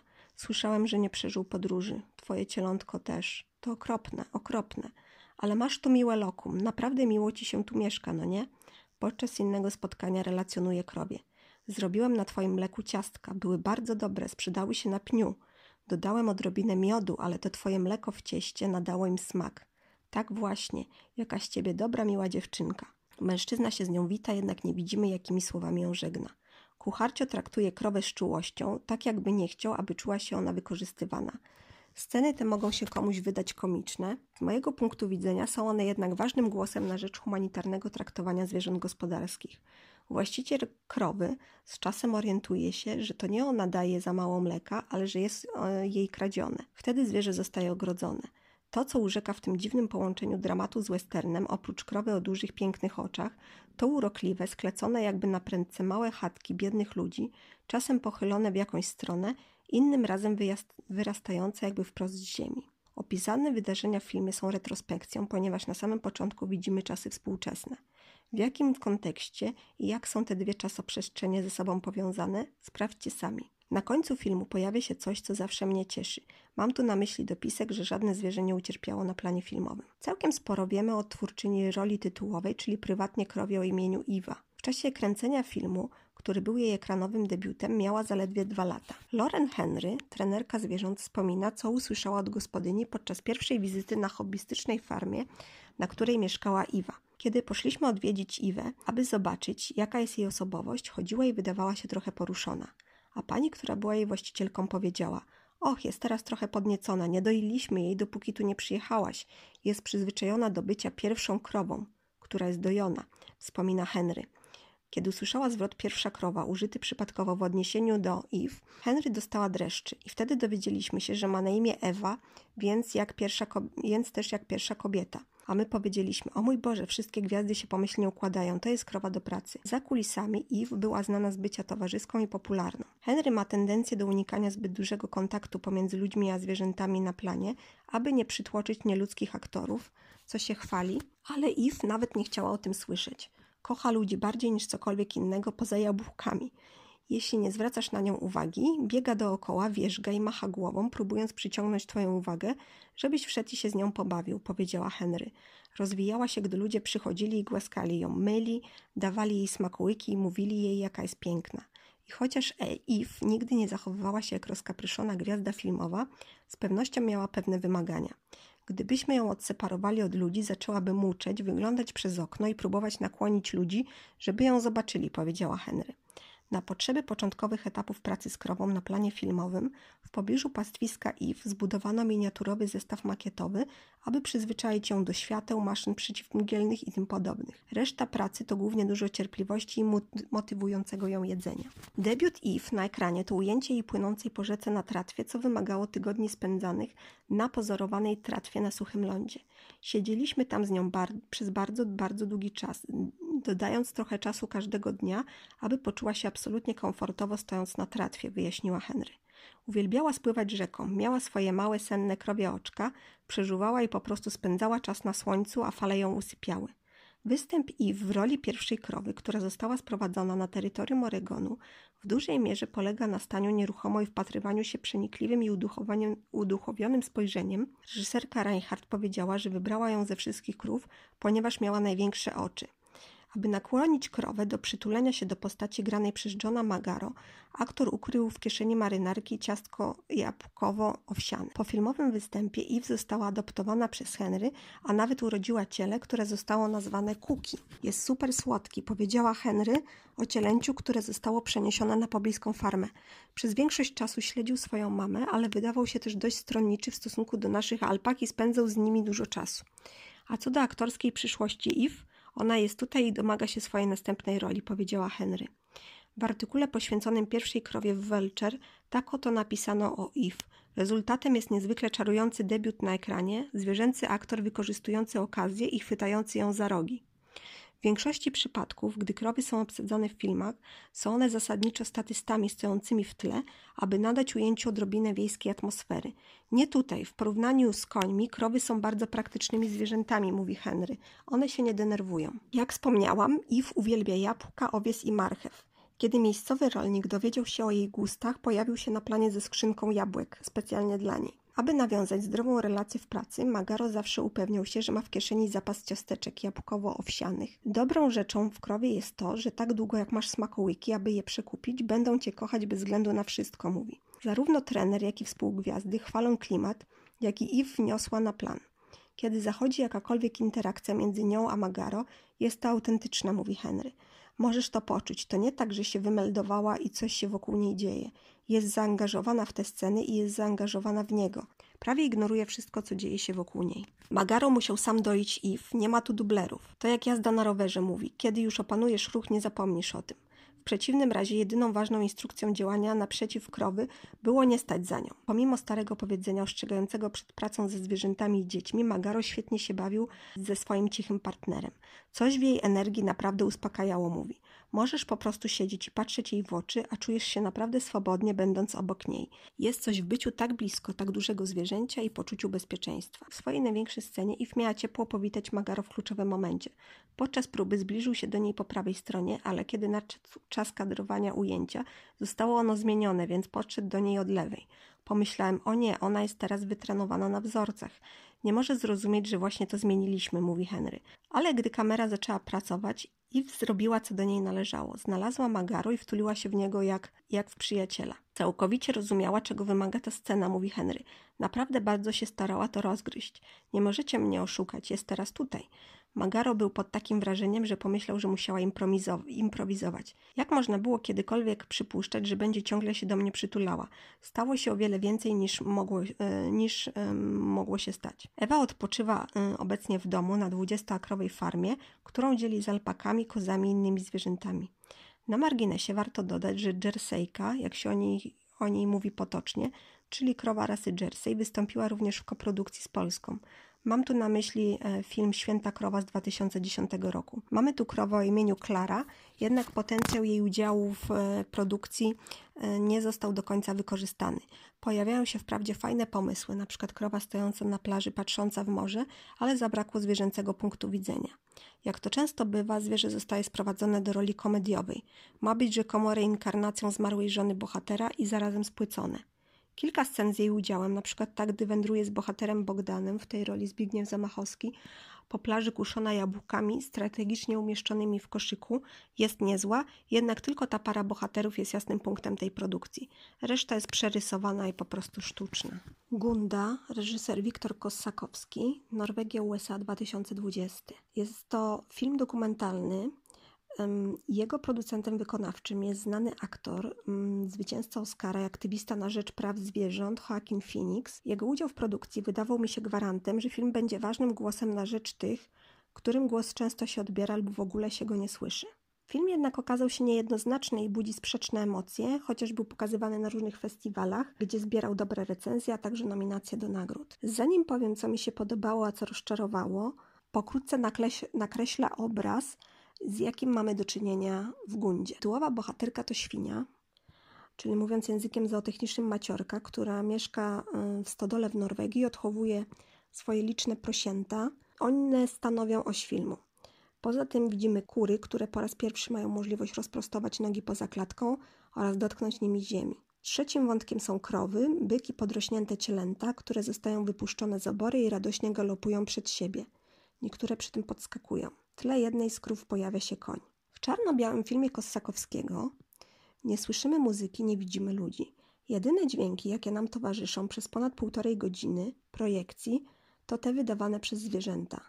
Zabieg ten został przeze mnie odczytany, zresztą słusznie, jako próba skoncentrowania się tylko i wyłącznie na przedstawionym, estetycznym obrazie, który zresztą urzeka pięknymi zdjęciami autorstwa reżysera oraz Egila Haskjölda Larsena. Rzeczywiście, podczas projekcji nie odczułam braku ani muzyki, ani ludzi na ekranie, a sam reżyser chciał, by jego film był czysty, pozbawiony jakichkolwiek zakłóceń. Jednym z zarzutów, jaki można postawić filmowi, jest to, że zbyt przypomina film przyrodniczy. Są tu jednak zasadnicze różnice.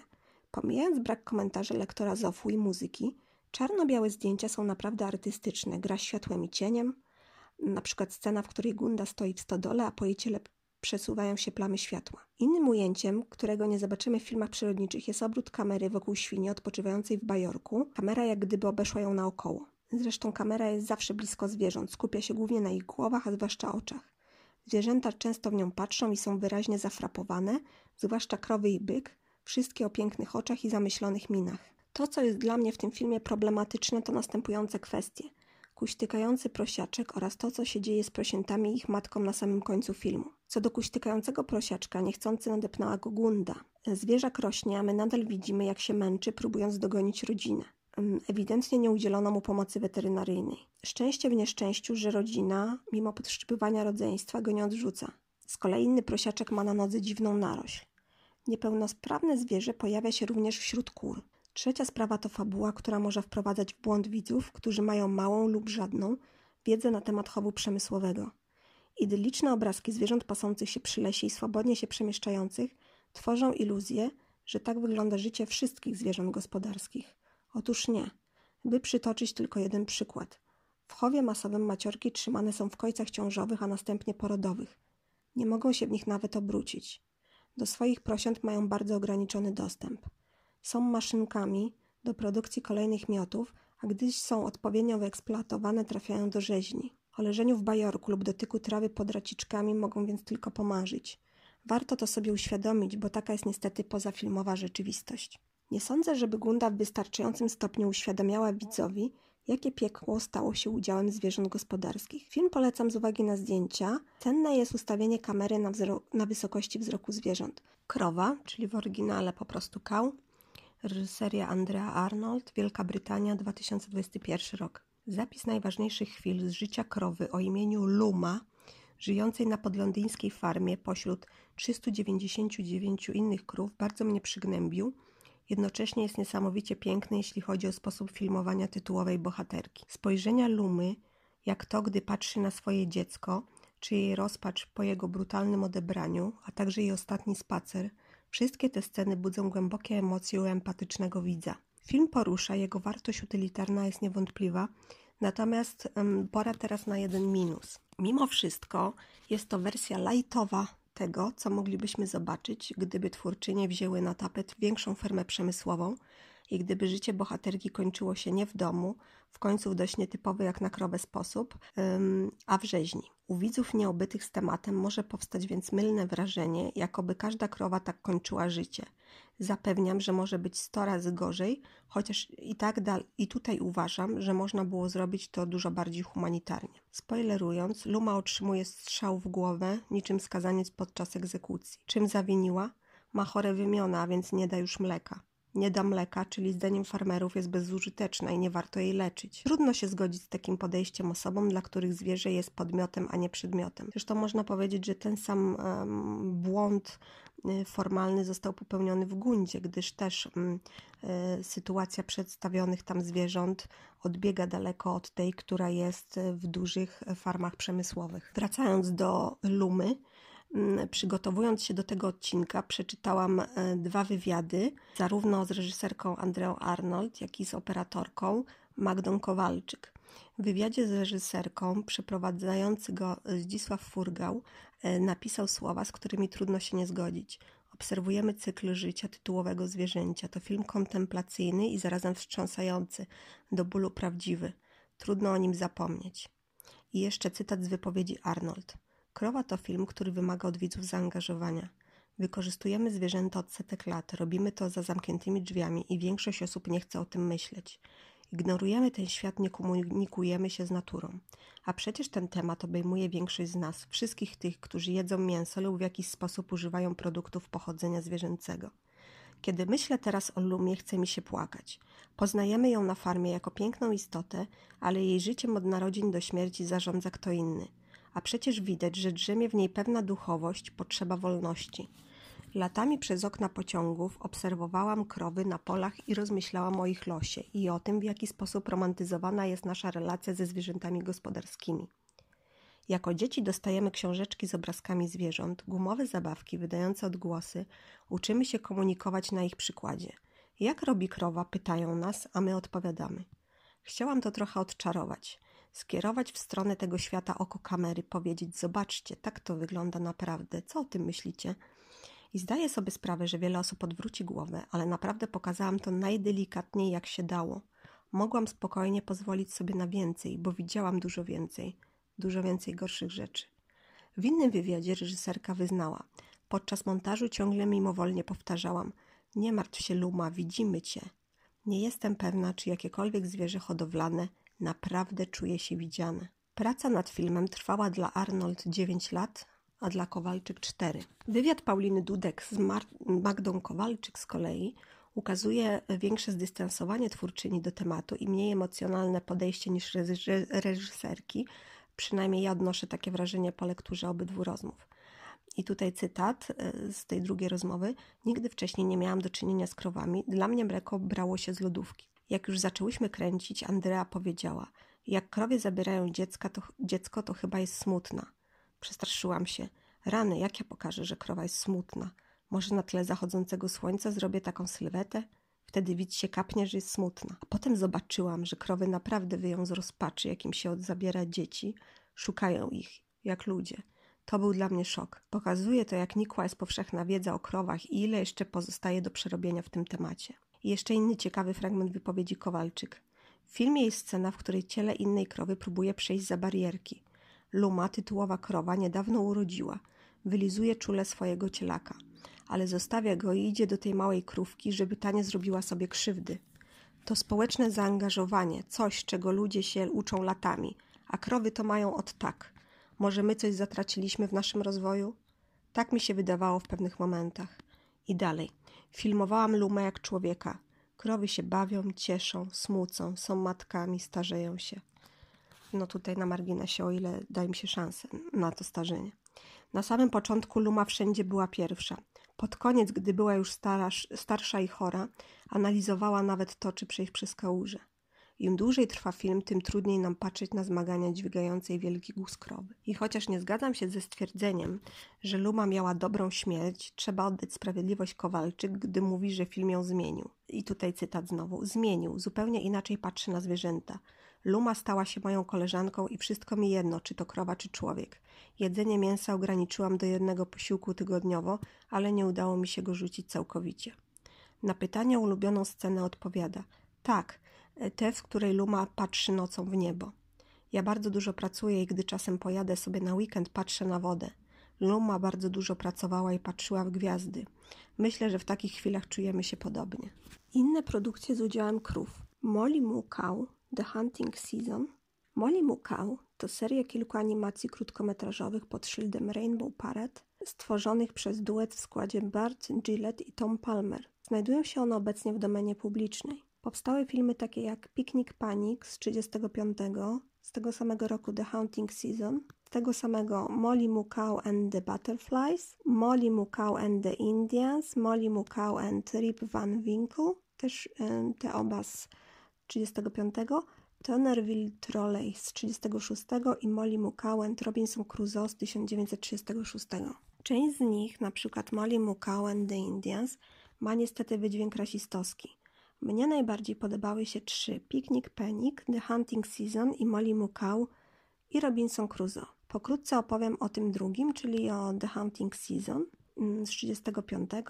Też ten film figuruje pod tytułem Hunters Are Coming pod tym tytułem znajduje się na stronie IMDB.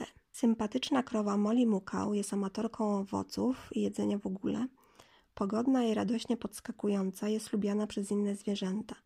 Przyjaźni się zwłaszcza z dwoma kaczorami kaczki krzyżówki. W tym filmie ratuje leśne zwierzęta przed myśliwym, który oczywiście strzela do wszystkiego, co się rusza. Molly wylewa gorzkie łzy i rozpaczliwie ryczy nad zwłokami kaczorów. Okazuje się jednak, że zrobiły jej one makabryczny żart. Żyją i zdołały uciec spod gradu śrutu myśliwego. Zwierzęta pod dowództwem dzielnej krowy bronią na, biorą na myśliwym odwet i same chwytają za strzelby. Just a Little Bull w reżyserii Ediego Donnelly'ego to jest film amerykański z 40 roku. Sympatyczna kreskówka stylistyką i scenariuszem przypomina serię Hanky and Spunky poświęconą oślicy i jej dziecku, o której mówiłam w pierwszym odcinku mojego podcastu ponad rok temu. Tutaj schemat jest podobny. Oto przyglądamy się mamie krowie i jej dziecku byczkowi, który hasa po pastwisku, gdzie też poznaje królika. Kiedy coś idzie nie po jego myśli, z okrzykiem mamo galopuje do rodzicielki. Podobnie było w oślich, oślich animacjach. I tak jak tam, na dziecko i matkę czyhają wrogowie. Tutaj w postaci wilka i świni jadących na koniu, który dodatkowo potrafi się skradać. Kuriozalny trio napada na stado krów, które kraulem przepływają rzekę. Zagonione do zagrody bydło ma być znakowane. Tymczasem byczek, w zamieszaniu rozdzielony z matką, płacze na brzegu rzeki. Wokół niego gromadzą się wiewiórki i króliki. W końcu cztery żółwie przybywają mu na ratunek. Na podsuniętej przez nie kłodzie byczek pokonuje część rzeki, a gdy z niej spada, od utonięcia ratują go gady, które pomagają mu bezpiecznie dotrzeć na brzeg. Tu maluch rusza do ataku. Goni porywaczy i to im wyciska piętno rozpalonym żelazem na siedzeniach, a spętanego wcześniej byka uwalnia. Dumny byczek wyprowadza stado z niewoli. Film dobrze sportretował swawolne zachowania cielęcia, a także jego więź ze stadem. Zbuntowana orkiestra, po holendersku fanfare, reżyseria Bert Hanstra, Holandia 1958. Jest to drugi najbardziej kasowy film holenderski w historii, z wynikiem widzów wynoszącym aż 2 miliony 636 tysięcy, a w 2007 roku został włączony do tzw. Tak estetycznego kanonu kina holenderskiego. Komedia oparta jest na konflikcie wśród wiejskiej orkiestry dętej, która rozpada się w jego wyniku na dwie oddzielne sekcje muzyczne. Oba zespoły rywalizują w konkursie, próbując zdyskredytować rywali. Zobaczymy tutaj krowy, w tym jedną o imieniu Klara, która zresztą wpadając do kawiarnianego ogródka, w którym zasiada wycieczka złożona z wytwornych dam, wywoła spore zamieszanie, przegalopowując pomiędzy stolikami jak burza. W kapeluszu jednej z pań, której w międzyczasie, które w międzyczasie uciekły z powrotem na łodzie, w końcu daje się schwytać, chociaż ciągnięcie jej za ogon nie jest dobrym posunięciem. Bardzo zabawna i pomysłowa jest zarazem scena otwarcia, prezentująca sielskie wiejskie obrazki, w której to początkowo odnosimy wrażenie, że obserwujemy biało-czarne makiety krów, ciągnięte na wózkach pośród traw. Po chwili okazuje się, że krowy stoją na dwóch łodziach płynących w, róż w dwóch różnych kierunkach. Rolnicy mijając się pozdrawiają się, a każda krowa stoi na łodzi wyścielonej trawą, którą podczas tej nieśpiesznej podróży podjada. Genialny pomysł i świetna scena komediowa. Mamy tu też dojenie krów pośród tataraków nad brzegiem rzeki. Śmiejący się mężczyzna zostaje smagnięty po twarzy ogonem przez zwierzę, które irytuje jego rechot. 101 Dalmatyńczyków, po angielsku 101 Dalmatians, w reżyserii Hamiltona Luske i Clyda Geronimi, film amerykański z 1961 roku. W jednym z moich ukochanych filmów Disneya, czyli 101 Dalmatyńczykach, w drugiej części filmu mamy wzruszającą mnie do dzisiaj scenę. Oto przez śniegi przedzierają się Pongo i Chica oraz uratowane od porywaczy 99 maluchów. Pongo spotyka owczarka szkockiego coli, który wskazuje Dalmatyńczykom oborę, w której mogą przeczekać zamieć śnieżną. Szczenięta docierają do niej dosłownie na ostatnich łapkach. Jeśli włączycie sobie film dostępny obecnie na platformie Disney Plus i przewiniecie go do 62 minuty, chociaż oczywiście gorąco polecam całość, to przez kolejne cztery będziecie mogli przypomnieć sobie tę scenę. W oborze stoją bowiem w szeregu cztery niezwykle urodziwe i sympatyczne krowy, które bardzo współczują psom. Są zachwycone szczeniętami i po krótkiej naradzie postanawiają podzielić się swoim mlekiem z maluchami. Krowy emanują ciepłem, są jak matki rozumiejące rozterki i położenie i trudne położenie Chiki i jej młodych. To z pewnością najsympatyczniejsze i najładniejsze disneyowskie krowy, dlatego mimo, że pojawiają się tylko w jednej scenie, uznałam, że nie mogę ich pominąć, ratują w końcu życie naszym bohaterom. Mój zielony krokodyl, po rosyjsku Mój zielony krokodil w reżyserii Wadima Kurczewskiego ZSRR 1966. Bohaterem bajki jest krokodyl. Poprawdzie nie jest wcale zielony, lecz niebieski. Owszem, jego szalik jest zielony. Romantyk kochający kwiaty i motyle. Wyśmiewany przez inne zwierzęta udaje się na kwiecistą łąkę, gdzie jego oczom ukazuje się przecudnej urody biała krowa. Sposób jej przedstawienia zasługuje na chwilę uwagi. Ujęcie rozpoczyna się od zbliżenia na jej oko opatrzone długimi rzęsami, a następnie kamera odjeżdża, prezentując ją w całości w ramie utworzonej z kwiatów. Sposób ukazania, oko nieśmiało wyglądające spośród e, roślin, jako żywo przypomina scenę e, z Bambiego Walta Disneya i sposób poznawania się królików, skunksów czy jelonka z przyszłą wybranką. Wracając e, do mojego zielonego krokodyla. Okazuje się, że obydwoje łączy zamiłowanie do kwiatów i liści, szybko więc znajdują wspólny język, chociaż krokodyl czyta jej poezję w krokodylowym języku. Para wspólnie muzykuje przy świetle księżyca. Inne zwierzęta nie mogą nadziwić się tej miłości i próbują przetłumaczyć krowie, że jest zbyt piękna dla brzydkiego ich zdaniem krokodyla i że do siebie nie pasują. Miłość pary kończy się jesienią. Znikają kwiaty i liście, a krowa odchodzi z tego powodu od krokodyla. Zniknęło wszystko, co ich łączyło, czyli jej zdaniem właśnie kwiaty i liście. Załamany krokodyl w geście rozpaczy wdrapuje się na drzewo i przemienia się w zielony liść. Liść ten roni łzy, a zachwycona nim krowa powraca. Piękne florystyczne motywy i melancholijne symboliczne podsumowanie losów miłości, jako czasu, który ma swoją wiosnę i jesień, gwarantują doznania estetyczne. Animacja została wykonana techniką stop motion, czyli inaczej mówiąc jest to animacja poklatkowa. Szlachetna rasa, po angielsku The Rare Breed, reżyseria Andrew e, V. McLaglen, USA 1966. Western ze świetną obsadą, James Stewart oraz znani miłośnikom rodzice miejcie się na baczności Maureen O'Hara i Brian Keith, opowiada o rasie krów e, Hereford, jak głosi dosłowny tytuł rzadkiej rasie. Jesteśmy na krajowej e, wystawie bydła w St. Louis e, roku 1884. Angielka Marta Price w tej roli O'Hara razem z Turką Hilary, Juliet Mills, przybywają do Ameryki, aby sprzedać na aukcji cennego byka rasy Hereford. Film nawiązuje do historii pojawienia się w Ameryce angielskiej rasy tego bydła, która ostatecznie wyparła teksańskie długorogie, czyli imponujące longhorny. W filmie nie brakuje scen zabawnych. E, James Stewart gojący byka jest naprawdę komiczny, ale też smutnych, jak poszukiwania zaginionego zwierzęcia.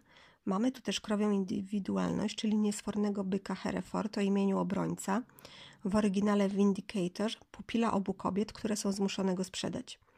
Byk podąża za Hilary, gwiżdżącą God Save the Queen, w końcu pochodzi z Anglii. Zwierzę kupuje rancher z Teksasu o szkockich korzeniach Alexander Bowen. By móc go przewieźć do nowego właściciela, kobiety wynajmują sama bulldoga Barneta, w tej roli James Stewart, samotnego kowboja. Oczywiście intrygi zaskakujących zwrotów akcji tu nie zabraknie. Inne filmy godne polecenia podejmujące tematykę hodowców bydła to Olbrzym w reżyserii George'a Stevensa z 1956 roku i Hudson Farmera w reżyserii Martina Rita 1963. W obydwu filmach zobaczymy na ścianach krowie czaszki z wielkimi rogami. Hudson Farmera z moim ulubionym Polem Newmanem dotyczy zresztą hodowli wymierającej e, rasy krów wielkorogich. W Olbrzymie zobaczymy też oprócz e, żywych krów ich oprawione w ramki fotografie na ścianie gabinetu. Zresztą dzięki tego typu filmom rancherskim możemy poznać naprawdę sporo ras krów. Calamity the Cow w reżyserii Davida Eastmana, Wielka Brytania, 1967 rok.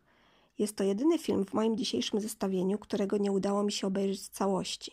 Na YouTube jest dostępne zaledwie 8 mm, pierwszych minut z ponad 50-minutowej produkcji, jednak na tyle mnie zainteresowała, że odeszłam od mojej zasady i wspominam o niej, o tym filmie mimo to. Powstał on na zlecenie Children's Film Foundation. Co ciekawe, w roli e, Mike'a Lucasa wystąpił nastoletni wówczas Phil Collins, który zresztą na skutek nieporozumienia z reżyserem opuścił plan zdjęciowy wcześniej. Produkcja z pewnością ma wartość dydaktyczną, gdyż bohaterowie, dzieci farmera, skłaniają go do zakupu tytułowej krowy rasy Calamity z rąk źle obchodzącego się z nią mężczyzny. Dzieci wkładają dużo pracy w opiekę nad zwierzęciem, zamierzają zaprezentować je na ringu, jednak zostaje ono tuż przed wystawą skradzione. Co się stało dalej, dowiemy się, gdy uda nam się obejrzeć film w całości, a mam nadzieję, że tak się stanie. Krowa, mm, po angielsku The Cow, reżyseria Michael D. Murphy, 1969 rok. Krótkometrażówka w kolorze ilustruje spokojny dzień na pastwisku. Przyglądamy się codziennym czynnościom krów, takim jak rzucie z namysłem, słyszymy wydawane przez nie dźwięki, niemalże ich dotykamy. Ważne są tu tekstury, dźwięki właśnie, nieśpieszna, sielankowa atmosfera. Obserwujemy też pierwsze kroki i zabawy nowonarodzonego cielęcia. Widzimy interakcje zwierząt pomiędzy sobą, a także e, dziewczynkę, która przybiega je odwiedzać i obserwować. Zbliżenia na poszczególne części ciała zwierząt, np. przeżuwające pyski, pozwalają dostrzec szczegóły, na które nie zwracamy uwagi mijając krowy podczas jazdy autem. Można powiedzieć, że to country slow cinema. Rodeo, reżyseria Carol Ballard, USA 1969. Okoliczności powstania tego krótkometrażowego filmu były następujące. Reżyser w wieku 6 lat był na rodeo. Widział moment, w którym byk zabił jeźdźca. Scena ta bardzo go poruszyła, pozostając na długo w jego pamięci. Właśnie z tego powodu chciał zrobić ten film. Obraz został nakręcony we współpracy z The Rodeo Cowboys e, Association podczas narodowych finałów rodeo, które odbyły się w Oklahomie w 1968 roku. Zdjęcia kręcono przez 4 dni i nikt nie został podczas nich ranny. Budżet filmu wyniósł 20 tysięcy dolarów. Mm, ścieżka dźwiękowa, muzyka country jest dziełem Dicka Rosminiego. W 20-minutowym dokumencie w kolorze pojawia się czas rzeczywisty. Widzimy również sekwencję obrazów w slow motion. Mm, chodzi o ujeżdżanie byka. Zabieg ten pozwala oczywiście dostrzec więcej szczegółów, które umykają nam podczas oglądania pokazu w normalnym tempie. Według opisu filmu oglądamy m.in. Frecklesa Browna, legendarnego kowboja, naradzającego się z młodym Larym Mahanem, mistrzem z ubiegłego roku i ulubieńca tłumu Myrtisa Dickmana, który próbuje utrzymać się podczas dramatycznej jazdy. Obraz charakteryzujący się intensywnością i wręcz buzujący od emocji, pełen jest detali takich jak lewo i praworęczność kowbojów, czerwona koszula, oko przestraszonego zwierzęcia, czekającego w zagrodzie na swoją kolej, kopyta byka. Chaos i dynamika najlepiej opisują charakter zdjęć rejestrowanych przy pomocy kilku kamer i sposób montażu. Zdjęcia, często w bliskim planie, kręcone z ręki pośród uczestników rodeo, pokazują głównie arenę, zbliżenia na twarze, dłonie trzymające las, liny, kapelusze, czyli wszystko to, co kojarzy nam się z ekwipunkiem amerykańskiego kowboja. Jedna z kamer była umieszczona w tak zwanym Suicide Pit, czyli miejscu o wysokim stopniu ryzyka. Widzimy kowbojów ubierających się i bandażujących. Pojawiają się pogawędki, np. o czarnym byku, o wypadku. Rozmawiający jedzą przy tym orzeszki arachidowe, widzimy ich łupiny na ziemi. Bliskie ujęcia pozwalają nam zaobserwować emocje, jakich doświadczają jeźdźcy, a także przyjrzeć się ich pracy od kulis. Inne zdjęcia pokazują orkiestrę, klauna podczas gdy przygotowuje się on do występu, publiczność, kobiety w kowbojskich kapeluszach. Z bliska najczęściej oglądamy arenę, a także ludzkie dramaty, kuści, kuśtykający kowboj, upadki z byka lub z konia. W końcowym ujęciu widzimy kowboja stojącego na piaszczystej arenie, który zwija lasso po skończonych zawodach. W filmie pojawia się mało ujęć z punktu widzenia zwierzęcia. Głównymi bohaterami są tu zdecydowanie ludzie i to im poświęcono najwięcej miejsca na taśmie filmowej. Traktowanie zwierząt jest ewidentnie przedmiotowe. Na przykład scena, w której krowa trzymana przez kowboja za rogi zostaje brutalnie przewrócona. Wygląda to tak, jak gdyby miał zamiar jej skręcić kark, co dla współczesnego, wyedukowanego w zakresie sposobu traktowania zwierząt widza nie może stanowić przyjemnego widoku. Widzimy strach w oczach byków czekających na swój występ, w cudzysłowie, a także przerażonego konia, który bezskutecznie wierzga w boksie. Zwierzęta są krępowane, sznury na bykach i koniach ściskają je, powodując ból w okolicach genitaliów, co ma na celu wywołać w nich agresję. I tylko dlatego te zwierzęta tak, można powiedzieć, wierzgają. Przejścia będące tymczasowymi boksami są bardzo wąskie – zwierzę nie jest w stanie się w nich obrócić. Wywołuje to dodatkowo panikę, zwłaszcza wśród koni. Zwierzęta są tu pozbawione sprawczości, nie mają żadnego wpływu na sytuację, w jakiej się znalazły z powodu człowieka. Nie poznajemy żadnej zwierzęcej biografii, a przecież mogłaby się pojawić chociażby historia któregoś z koni. Ujęciem zbliżonym do punktu widzenia zwierzęcia jest tylko moment, w którym widzimy zad byka stojącego w wąskim przejściu. Możemy sobie wyobrazić, jak klaustrofobiczne jest to doświadczenie dla ważącego ponad tonę zwierzęcia. Rodeo pokazuje klasyczną walkę człowieka z bestią, kwestię życia i śmierci. Powyższe zdanie odzwierciedla typowo antropocentryczny punkt widzenia. Pozostaje pytanie, kto tak naprawdę jest bestią w tym układzie i kto dysponuje bardziej niebezpiecznymi narzędziami opresji. Rodeo to film nakręcony z typowo antropocentrycznej perspektywy. Zwierzęta znajdują się wewnątrz rozgrywających się wydarzeń, lecz jednocześnie na zewnątrz kręgu zainteresowania ludzi wokół, dla których stanowią tylko środek do celu, nie zaś czujące istoty. Nie znajdziemy tu oznak współczucia wobec nich, czy też elementów wskazujących na zainteresowanie samych twórców perspektywą zwierzęcego spojrzenia. Film ma raczej na celu, poprzez sposób montażu i dynamikę szybko po sobie następujących obrazów, zaprezentować widzowi ludzkich bohaterów, dla których udział w zawodach ma stanowić potwierdzenie i umocnienie ich męskości, głównie we własnych oczach. Jest to rodeo w pigułce. Na ile ta pigułka jest łatwa do strawienia, zależy od odbiorcy i jego wrażliwości. Inny film o tematyce rodeo to w kolejności od najnowszych Byk z 2019 z Idrisem Elbą. E, ten film jest e, dostępny na HBO Max. E, Nasz czas z 2018, Neonowy Byk z 2015.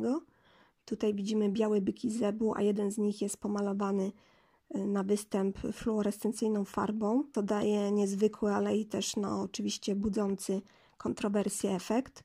8 sekund z 1994 roku z nieodżałowanym dla fanów Beverly Hills 90210 y, Luke'em Perm. Skrzypek na dachu, czyli po angielsku Fiddler on the Roof, reżyseria Norman Jewison, USA 1971 rok. W filmie, który nieustannie mnie zachwyca swoją kompletnością i mistrzostwem, zobaczymy scenę, w której trzecia w kolejności córka Tewiego mleczarza, Hawa, która sprowadzi później na siebie gniew ojca i zostanie wyklęta, idzie wiejską drogą, prowadząc niewielką jasnobrązowo-białą krowę.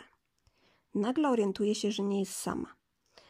Otacza ją bowiem wynurzająca się spośród roślin rosnących na polu grupa czterech rosyjskich chłopaków, która niewątpliwie nie ma dobrych zamiarów. Z opresji przestraszoną dziewczynę wybawia Fietka, inny Rosjanin, jej przyszły mąż.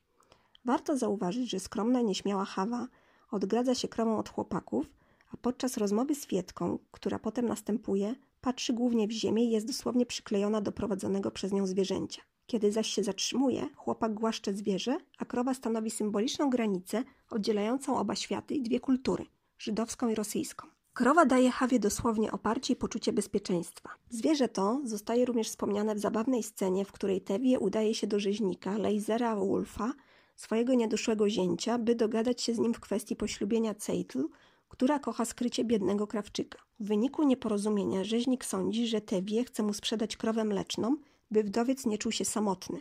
Mleczarzowi chodzi zaś oczywiście o własną córkę.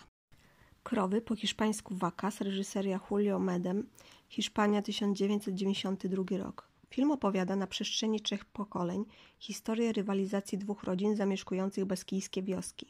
W obu rodzinach są drwale.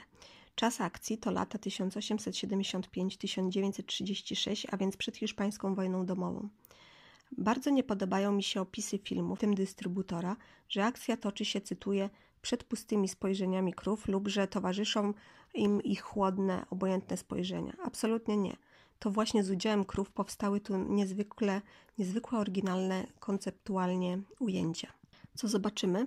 Ano malowanie zamiast wnuczek krów na obrazach, a następnie krowa razem z dziewczynką oglądają portret, poród cielaka, zaglądanie kamerą do oka krowy, spotkanie krowy i konia, y, krowę, która razem z dziewczynką obserwuje pracę drwala i obie patrzą przy tym na siebie, nieoczywiste, zaskakujące ujęcia, np. filmowanie z poziomu brzucha krowy, by następnie przejść do wykonywanej przez nią czynności fizjologicznej, powodują, że zwierzęta, a zwłaszcza biała krowa, chociaż mamy tu różne rasy krów, np. biało-czarną holenderkę, zostają tu moim zdaniem wyeksponowane w świeży, pomysłowy i niesztampowy sposób. Krowa jest świadkiem wojny, a w filmie y, również widzimy trzy następujące po sobie zwierzęta o imionach Cagori, Pupil i Blanka.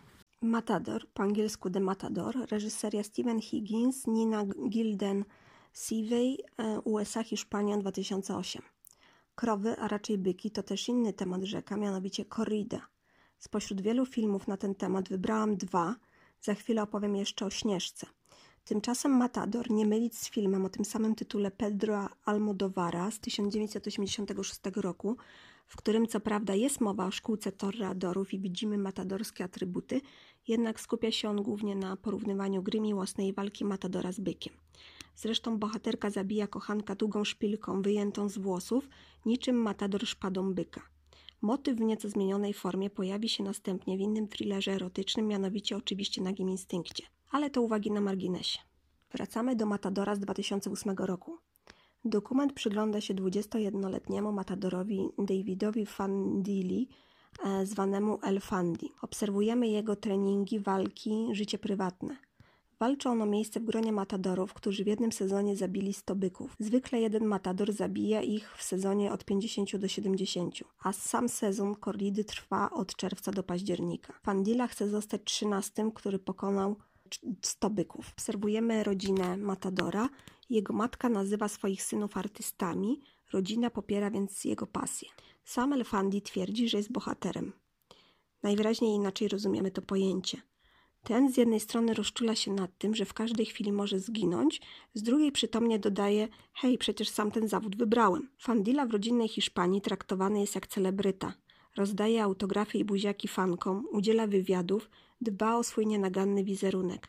Paradoksem jest, że Matador mówi w pewnym momencie, że widok byków, którym z racji niezwykłej waleczności i odwagi darowano życie, a zdarza się i tak, i które dożywają potem swojej starości na pastwisku, wywołuje w nim uczucie spokoju. Aż chciałoby się go zapytać: Gościu, to po co je w takim razie mordujesz? Dokument ukazuje kolejne etapy walki, które objaśnia sam Elfandi, a także moment śmierci byków, kiedy to wspaniałe, potężne zwierzę upada po ciosie otrzymanym w zagłębienie pomiędzy łopatkami. Następnie jego zwłoki są ciągnięte przez konie po piachu, a ciało zwierzęcia, raczej mięso, zostaje sprzedane. Zwłoki byka zostają jeszcze po drodze okaleczone. Matador odcina ogon i ucho. Ciężko się to ogląda. Kocham Hiszpanię i byłam tam kilkakrotnie, jednak nie nigdy nie zdecydowałam się na udział w korridzie. Mm, trzeba też przyznać, że biura turystyczne nie oferują obecnie tej wątpliwej moralnie rozrywki w sposób nachalny, zdając sobie sprawę z kontrowersji wokół tego tematu. Co do samego widowiska, obiektywnie patrząc, ma ono znamiona czegoś na wzór teatru. Kunsztowny strój Matadora i jego ruchy zostają w pewnym momencie przyrównane przez jednego z rozmówców do baletu z Covent Garden. Nie zmienia to jednak faktu, że pląsy Matadora i wyginanie się pod różnymi kątami, podniecające wielu widzów i widzek, nie są w stanie zatrzeć makabrycznego i po prostu haniebnego widoku mordu z drugiej jego części. Na szczęście dokument zawiera też rozmowy z przeciwnikami korridy, a także pokazuje publiczne protesty, uświadamiając widzom, że nie każda tradycja jest warta kontynuowania. W swojej książce na temat rodzajów opresji stosowanych przez ludzi wobec zwierząt, ludźmi niebędących, czyli w zwierzęcym punkcie widzenia innej wersji historii, francuski historyk zajmujący się zwierzętami w historii właśnie, Eric Barataj we wstrząsającym rozdziale poświęconym bykom pisze w kontekście korridy. Zwierzę jest tu jedynie wrogiem do pokonania lub przedmiotem do ukształtowania. Jednocześnie ukrywają oni, aficionados, e, bądź negują aspekty, które są dla nich e, problematyczne, takie jak udomowiony charakter byka, jego pokojowy temperament roślinożercy, nie zabójcy, jego cierpienie wedle zapewnień aficionados minimalne, podobnie jak to niegdysiejszych koni, pikadorów, których ból przy rozpruciu, zdaniem Hemingwaya, był mniejszy niż przy złamaniu nogi u człowieka. Rozdźwięk między propagowanym portretem byka, okrutna, nieczuła bestia, urodzony wojownik, bydle inne niż wszystkie, obdarzone wręcz genem zabójcy i tym, jaki wyłania się z badań naukowych, staje się bowiem tak duży, że nie sposób już dawać posłuch dyskursowi narosłemu wokół tauromachii. W dalszej części wywodu autor podkreśla, że byki są podżegane do walki, a tym, co tak naprawdę wywołuje w nich agresję, są strach i stres. Nie jest to więc ani odwaga, ani wola walki, jak twierdzą ludzie. Jeszcze dwie uwagi do powyższego cytatu. Wspomnianie aficionados to w języku hiszpańskim e, miłośni, e, miłośnik, amator, e, sportowy kibic. Ernest Hemingway, zagorzały miłośnik korridy, jest autorem opowiadania zatytułowanego Rogi Byka. Inny literacki obraz korridy zostawił nam Henryk Sienkiewicz w Walce Byków. Być może kiedyś natknęliście się w mediach społecznościowych na zdjęcie przedstawiające byka stojącego naprzeciw siedzącego, jakoby płaczącego torradora. Miłośnicy zwierząt chcieli wierzyć, że oto mężczyzna zawodowo zabijający byki nawrócił się i przeżywa załamanie nerwowe, po którym odchodzi z zawodu i staje się zagorzałym obrońcą tych zwierząt. Prawda jest jednak inna. Zdjęcie miało przedstawiać według podpisu Alvara Muniere, a tak naprawdę jest to Francisco Javier Sanchez Vara. Muniera nigdy bowiem nie został matadorem, a z kariery zrezygnował po dotkliwym, po dotkliwym wypadku z udziałem byka. Rzeczywiście zmienił wtedy swoje podejście do etycznego wymiaru walk, ale głównie z powodu tego, że był traktowany z pogardą przez personel medyczny, pacjentów i ich rodziny z racji tego, czym się zajmował, a rehabilitację odbywał w Miami. Nawrócił się po czasie, gdyż, jak stwierdził, skoro jest ich więcej, to muszą mieć rację. Mówiąc oczywiście o tych osobach, które są mm, walką byków przeciwne. Zresztą ta nazwa też jest nieprecyzyjna, no bo nie, nie walczą dwa byki, tylko człowiek atakuje byka. Moment uwieczniony na zdjęciu jest podobno po prostu jednym z elementów walki, kiedy to byk ma już wbitą w kark szpadę, zaś matador celowo wystawia się na jego atak, siadając pod bandą, aby wydać się widzom bardziej odważny. Informację o tej sprawie zaczerpnęłam ze strony The Last Arena poświęconej walkom byków. Oczywiście załamanie nerwowe w obliczu byka i widzów byłoby niewyobrażalną hańbą dla matadora, e, jest więc mało realne. W końcu kandydaci e, na matadorów od dziecka ćwiczą na małych byczkach. Trudno się nie zgodzić ze zdaniem zawartym w tym artykule. Cokolwiek myślisz o walkach byków, nie ma usprawiedliwienia dla nieuczciwości z obu stron debaty. A przed podjęciem decyzji na jakiś temat warto wiedzieć, czym właściwie jest ten temat. Niezależnie od Waszego zdania na temat korridy, polecam więc e, zgłębienie tematu, a zwłaszcza wspomniany rozdział z książki Erika Barataja Zwierzęcy punkt widzenia, inna wersja historii. Rozdział e, ten nosi tytuł Zabawki w widowisku, a autor drobiazgowo omawia w nim poszczególne czynności wykonywane podczas korridy, a także drastyczne zabiegi, którym poddawane są zwierzęta przed wypuszczeniem na arenę. Mam tu na myśli e, czynności takie jak trzymanie byka E, dwa dni w całkowitej ciemności przed wypuszczeniem go na e, nasłonecznioną arenę, gdzie oczywiście, którym, na której oczywiście światło słonecznego oślepia. Temple Grandin, reżyseria e, Mick Jackson, USA 2010. Biograficzny film o chorej na autyzm Temple Grandin, która po ukończeniu zootechniki zajęła się projektowaniem rzeźni i tuczarni, to film doskonale wpisujący się w swój gatunek. Z czasów dzieciństwa bohaterki ukazane nam zostaną jedynie migawki, jednak film doskonale oddaje trudności dnia codziennego, z jakimi musiała się mierzyć w latach 60. i 70. Temple. A był to m.in. utożsamiany z autystykami lęk przed byciem dotykanym, przebodźcowanie, strach przed automatycznymi drzwiami, kontaktami z ludźmi. Lista jest długa, podobnie jak ilość drwin i przezwisk, których stała się obiektem wśród rówieśników i nie tylko. Zmuszana do życia w środowisku, które ją przytłaczało, skonstruowała urządzenie pomagające jej się wyciszać – czym znów zapracowała sobie na etykietkę wariatki. Jest to też film y, o opresji wobec kobiety w świecie zdominowanym przez mężczyzn, gdzie formą zemsty jest obrzucenie samochodu Temple byczymi jądrami. Ohydna scena, ohydne zachowanie. Temple genialnie zagrała Claire Danes, pamiętna Julia z oryginalnego formalnie Romea i Julii, hitu lat 90. z Leonardo DiCaprio. Aktorka pomimo upływu lat wygląda w, zresztą niemal równie młodzieńczo. W tej roli udowadnia, że ilość przyznanych jej dotychczas nagród nie jest dziełem przypadku. W filmie zobaczymy dużo zwierząt, głównie krowy, bo to wokół nich koncentrują się badania i praca tempu, ale też osły, konie, świnki wietnamskie, złote rybki, doga, arlekina, koguta. Słowa bohaterki często wydają się naiwne. Gdy po raz pierwszy dotknęłam zabijanej krowy, byłam osłupiona. Miała stać się mięsem, ale w tym momencie była jednostką i była spokojna, a po chwili już jej nie było. Zrozumiałam, jak ważne jest życie. Pomyślałam o śmierci, poczułam, że jestem bliżej Boga. W rozmowie ze swoim mentorem wzburzona Temple mówi: Krowy nie są groźne, są przewidywalne. Łatwo zaprojektować system, który nie zrobi im krzywdy, ale kowboje wolą je szturchać i straszyć. Zaprojektowałam basen dla tuczarni. Nie pomogę krowom, jeśli system nie będzie zgodny z moim projektem. Po co byłyby nam krowy, gdyby ludzie ich nie jedli? Siedziałyby w zoo. Hodujemy je dla nas. Należy im się szacunek. Natura jest okrutna, ale my nie musimy być. Nie chciałabym zostać pożarta przez lwa. Wolałabym trafić do dobrze zaprojektowanej rzeźni.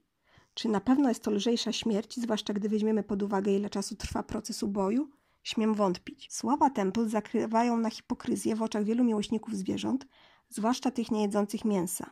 Wydaje się, że mającej problemy z odczytywaniem emocji u ludzi i posiadającej niski poziom empatii Temple nie chodzi tak naprawdę o to, by krowy się nie bały. W końcu podczas jednego z zebrań z szefami tuczarni mówi, że jej system sprzyja usprawnieniu pracy i służy biznesowi. Liczy się głównie minimalizacja kosztów do mm, produkcji i przyszły zysk z uzyskania, z usprawnienia zabijania zwierząt. Kobieta nie ukrywa faktu, że jej budowla oszukuje zwierzęta. Temple jest więc oskarżana o bycie adwokatem diabła i za przedanie swojej wiedzy i niewątpliwie świetnych pomysłów architektonicznych złej sprawie. Działając na usługach koncernów, nakręca spiralę chowu przemysłowego, który traktuje zwierzę przedmiotowo. W końcu za chwilę i tak stanie się ochłapem mięsa. Zwierzęta w tym filmie są oczywiście tylko tłem dla historii kariery i życia Gardin. Oprócz jednego konia kasztanka i drugiego Endiego nie mamy tu zwierzęcych indywidualności. Jest tylko tłum przestraszonych i bitych krów. Obecnie Temple Grandin jest profesorką na Uniwersytecie w Colorado. Prowadzi zajęcia dotyczące autyzmu i hodowli zwierząt, a w Ameryce Północnej ponad połowa krów trafia do ubojni zbudowanej zgodnie z jej projektem. Sukces? Na to niech każdy odpowie sobie po seansie sam. Chińczyk na wynos, po hiszpańsku Un Tocino w reżyserii Sebastiana Borensteina Argentyna-Hiszpania 2011. Komediodramat ten opiera się na wspomnianym już w tym odcinku schemacie zderzeniu dwóch kultur. W tym przypadku mowa o Argentyńczyku Robercie w średnim wieku, prowadzącym sklep oraz młodym Chińczyku Junie, który w obecnym kraju bez znajomości języka hiszpańskiego ma trudności z odnalezieniem swojego wuja. Sfrustrowany tubylec, jako żywo przypominający swoim zachowaniem i komentarzami Adasia Miałczyńskiego z dnia świra Marka Koterskiego, lituje się nad nim, czego potem niejednokrotnie będzie żałował, zapewnia mu dach nad głową i pomaga odnaleźć krewnego. Dwuznaczny tytuł mm, i nieco rasistowskie potraktowanie Chińczyka, ukazanego jako bezradna, gapowata postać, to jedyne minusy tego filmu. Krowę i nawiązania do niej zobaczymy w filmie kilkukrotnie. Reżyser, a zarazem scenarzysta, oparł swą opowieść na nieprawdopodobnym, lecz prawdziwym zdarzeniu. Oto w 1990 roku na japoński kuter rybacki na Morzu Ochockim z nieba spadła krowa. Kuter poszedł na dno, a załogę trzeba było ratować. Skąd krowa w powietrzu? Otóż rosyjscy żołnierze ukradli dwie krowy. Podobno zwierzęta na pokładzie zaczęły zachowywać się agresywnie, dlatego pozbyli się ich, zrzucając je z samolotu. Pech chciał, że jedna wcelowała w kuter. Do tego wydarzenia twórca odnosi się też w trakcie napisów końcowych filmu, kiedy to przywołuje autentyczne nagranie wiadomości telewizyjnych, w których speaker mówi, że nigdy nie zdarzyło mu się przekazywać tak dziwnej wiadomości. Co się stało z samymi krowami, nie wiadomo. Reżyser przekształcił wydarzenie. Oto w scenie otwierającej film na łódź, na której znajduje się chińska para, spada krowa. Oczywiście wygenerowana komputerowo. W wyniku tego równie nieszczęśliwego, co groteskowego wypadku ginie niedoszła żona naszego bohatera Juna. Z kolei Argentyńczyk, kon, Argentyńczyk kontynuuje dziwną pasję swojego zmarłego ojca. Wycina z prasy i wkleja do specjalnego zeszytu nieprawdopodobne opowieści o wypadkach, które wydarzyły się jednak naprawdę. Pośród jego kolekcji nie zabrakło również tragicznej opowieści młodego Chińczyka. Prawdziwą krowę zobaczymy pod koniec filmu w scenie na wsi, gdzie udaje się Robert wiedziony kiełkującą miłością. Zresztą jego wybranka Marii wcześniej pokazuje Junowi na zdjęciu czarno-białą krowę o imieniu Olga. To właśnie ją zobaczymy w scenie końcowej. Jun z kolei w dowód wdzięczności przyozdabia ścianę w domu Roberta wizerunkiem krowy. Dość dziwny wybór, zważywszy na to, że to za przyczyną tego zwierzęcia stracił swoją miłość. Film dobrze się ogląda z uwagi na marudzącego i pomstującego w zabawny sposób na ludzkość i klientów Roberta. Pozwala on też zastanowić się nad rolą przypadku w naszym życiu. I pecha zresztą też. Śnieżka, po hiszpańsku Blanca Nieves, w reżyserii Pablo Bergera, Hiszpania, Francja, Belgia 2012. Bardzo lubię ten film z uwagi na jego stronę wizualną. Mm, oparty jest na baśni braci Grimm, jednak przetworzonej. Oto miejscem akcji jest Hiszpania w początkach XX wieku. Bohaterką jest córka słynnego Matadora, która po śmierci matki musi zmierzyć się z nienawidzącą jej macochą, eks-pielęgniarką, która mówiąc kolokwialnie zakręciła się w porę wokół bogatego wdowca. Śnieżka, czyli tak naprawdę Carmencita, przyjaźni się z kogutem Pepe, ale o nim innym razem.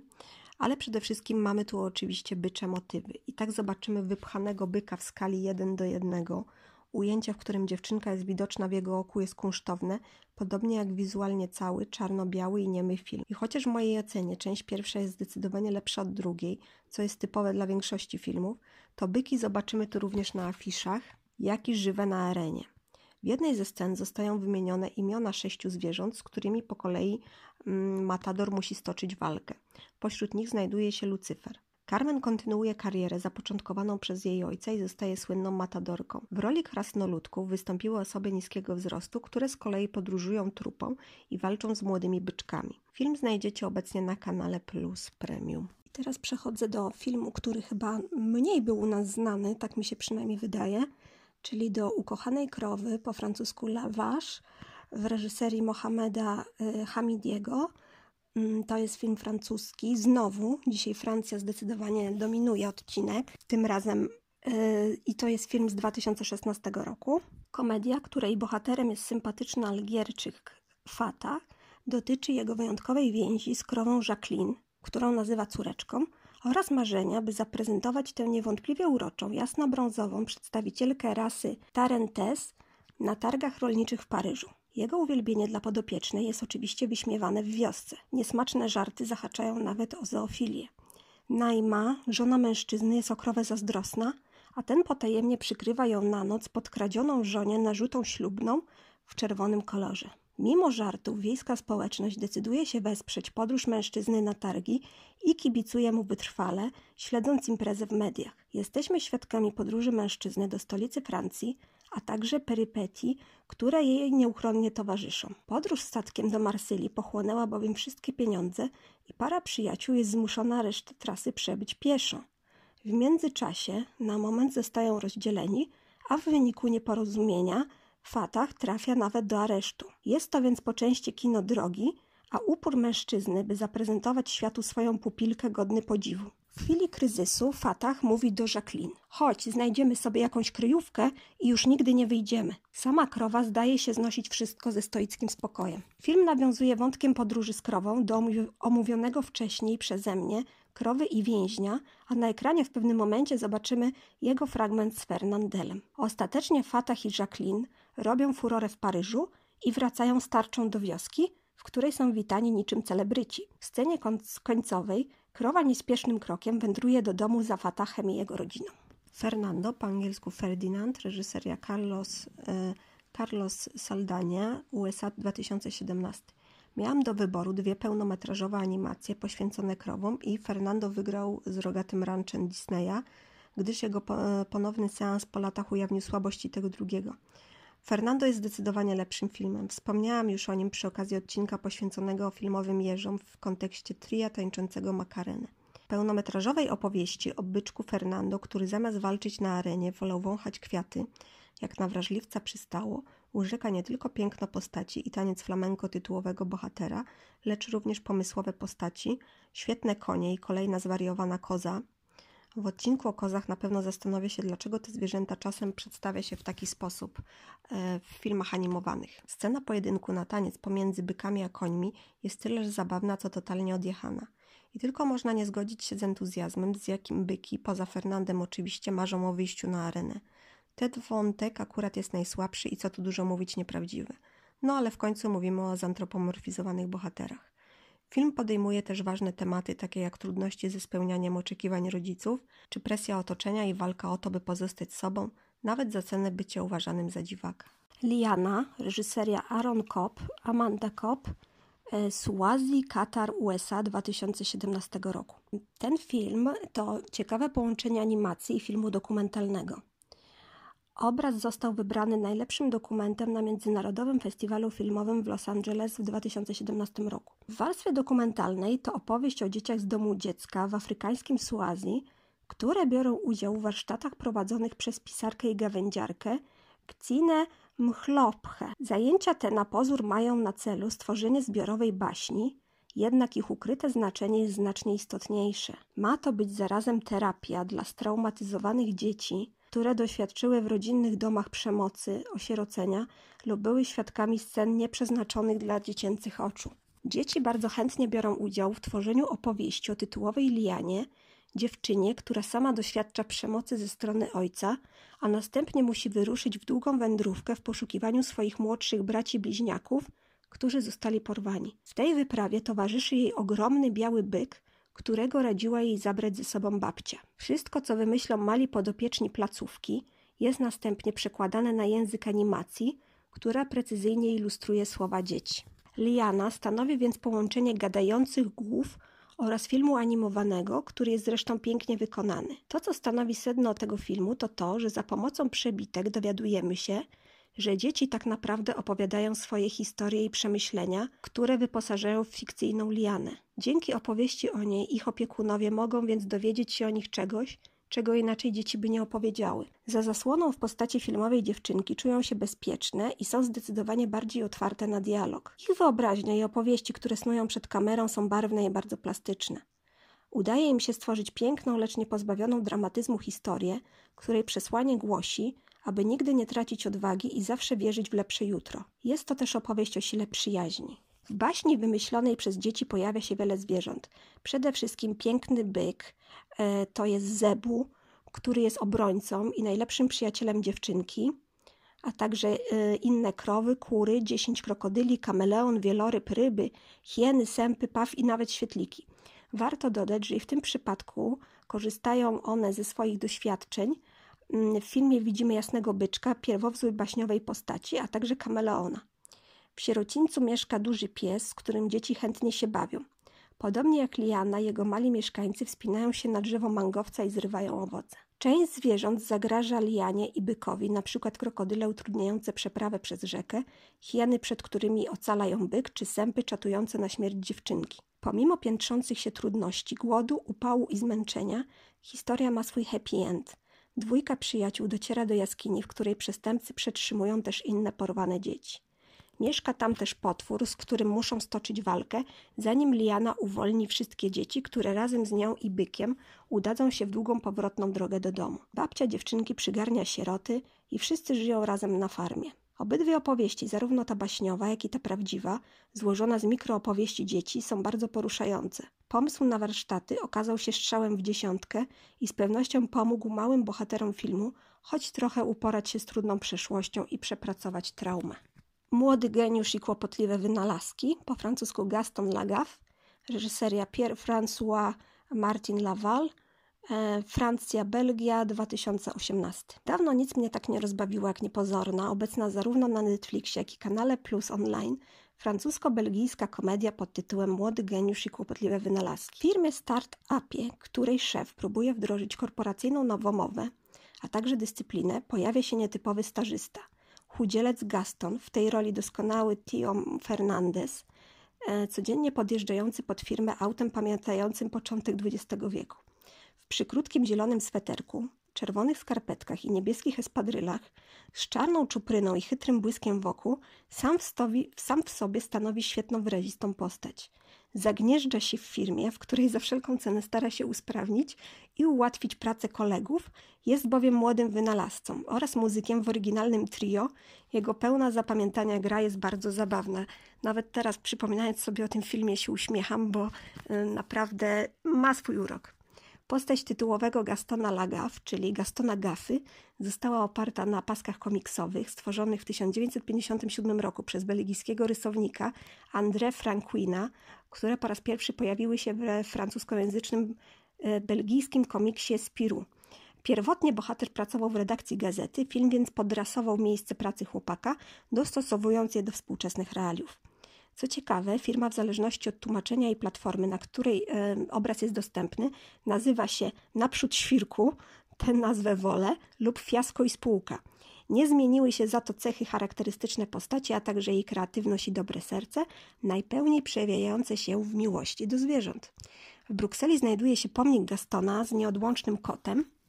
E, niestety podczas e, moich dwóch pobytów w tym mieście do niego nie dotarłam, gdyż do nim nie wiedziałam po prostu. Gaston, urzędujący w zagraconym przez siebie pomieszczeniu, pierwotnie miał tylko sortować zwroty, czyli zwrócone artykuły, ponieważ nietypowa firma stawia sobie za cel nieużyteczne uczynić użytecznym. Jest to więc produktowe zero waste.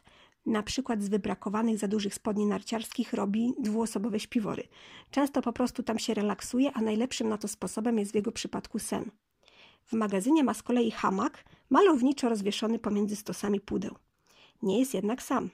Towarzyszą mu zwierzęcy przyjaciele, których nie omieszkał przyprowadzić ze sobą. Biało-czarny kot, zwany po prostu kotem, złota rybka bąbelek, a także dwa oryginalne zwierzaki. Mewa śmieszka z charakterystycznym czarnym łebkiem oraz krowa kryśka, której mleko ma poprawić smak biurowej kawusi. W filmie jesteśmy świadkami bitwy kota z mewą śmieszką, Uspokajam, że są to zwierzęta wygenerowane w CGI. Prawdziwego kota widzimy um, tylko może w dwóch scenach. Motywy zwierzęce pojawiające się w filmie to dmuchana kaczka z przytwierdzonym do niej kołem ratunkowym, przeznaczona do pływania, ptak na masce auta jako logo, haftowane żaby na kurtce bomberce kolegi Gastona z zespołu. Daniem na firmowy obiad ma być zaś dorsz w truskawkach. Film nie zdobył uznania krytyków, jednak nie zgadzam się z tak surową opinią, a musicie wiedzieć, że jestem wybredna, jeśli chodzi o komedię. Większość z nich jest mało inteligentna czy pomysłowa, dlatego ciężko mi znaleźć coś dla siebie w tym gatunku filmowym. Lubię humor absurdalny, a takich specyficznie przekręcających rzeczywistość filmów jest wbrew pozorom stosunkowo mało. Liczba gagów i slapstickowych zagrań w filmie o Gastonie jest tak duża, że dobrze bawić się będą i dzieci, i dorośli. Jeśli potrzebujecie zastrzyku dobrej energii i śmiechu, serdecznie polecam ten film. Mu, Rogata Epopeja, reżyseria y, Xavier Lefebvre, y, Francja 2021. Trzyodcinkowy serial w całości skupia się na bydle domowym, opowiadając historię jego udomowienia i pochodzenia, a także znaczenie y, bydła domowego. Poza krowami zobaczymy jaki, woły i bawoły. Pierwszy odcinek koncentruje się na wołach.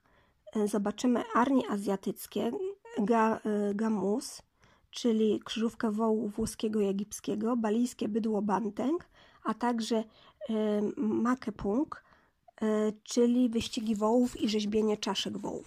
W drugim odcinku przyglądamy się kilku rasom krów: tureckiej Jaila Inek, portugalskim Kaszaleni i Barossi, teksaskiemu Longhornowi, szkockiemu Black Angusowi i francuskiemu Bordeles oraz Betizu, czyli małym górskim krowom żyjącym w stanie półdzikim. Obejrzymy też malowidła naskalne Lascaux, y, pośród których znajdują się wizerunki turów, rodeo, walki byków pomiędzy sobą. Oprócz tego zobaczymy rodeo, walki byków pomiędzy sobą, znakowanie y, zwierząt, pomnik krowy i konia oraz głowy krów na ścianach. Zaprezentowane zostaną tak zwane fidloty, czyli y, paszniki lub mm, place paszowe. Y, to jest rodzaj działalności związanej z karmieniem zwierząt, które jest stosowana w chowie przemysłowym.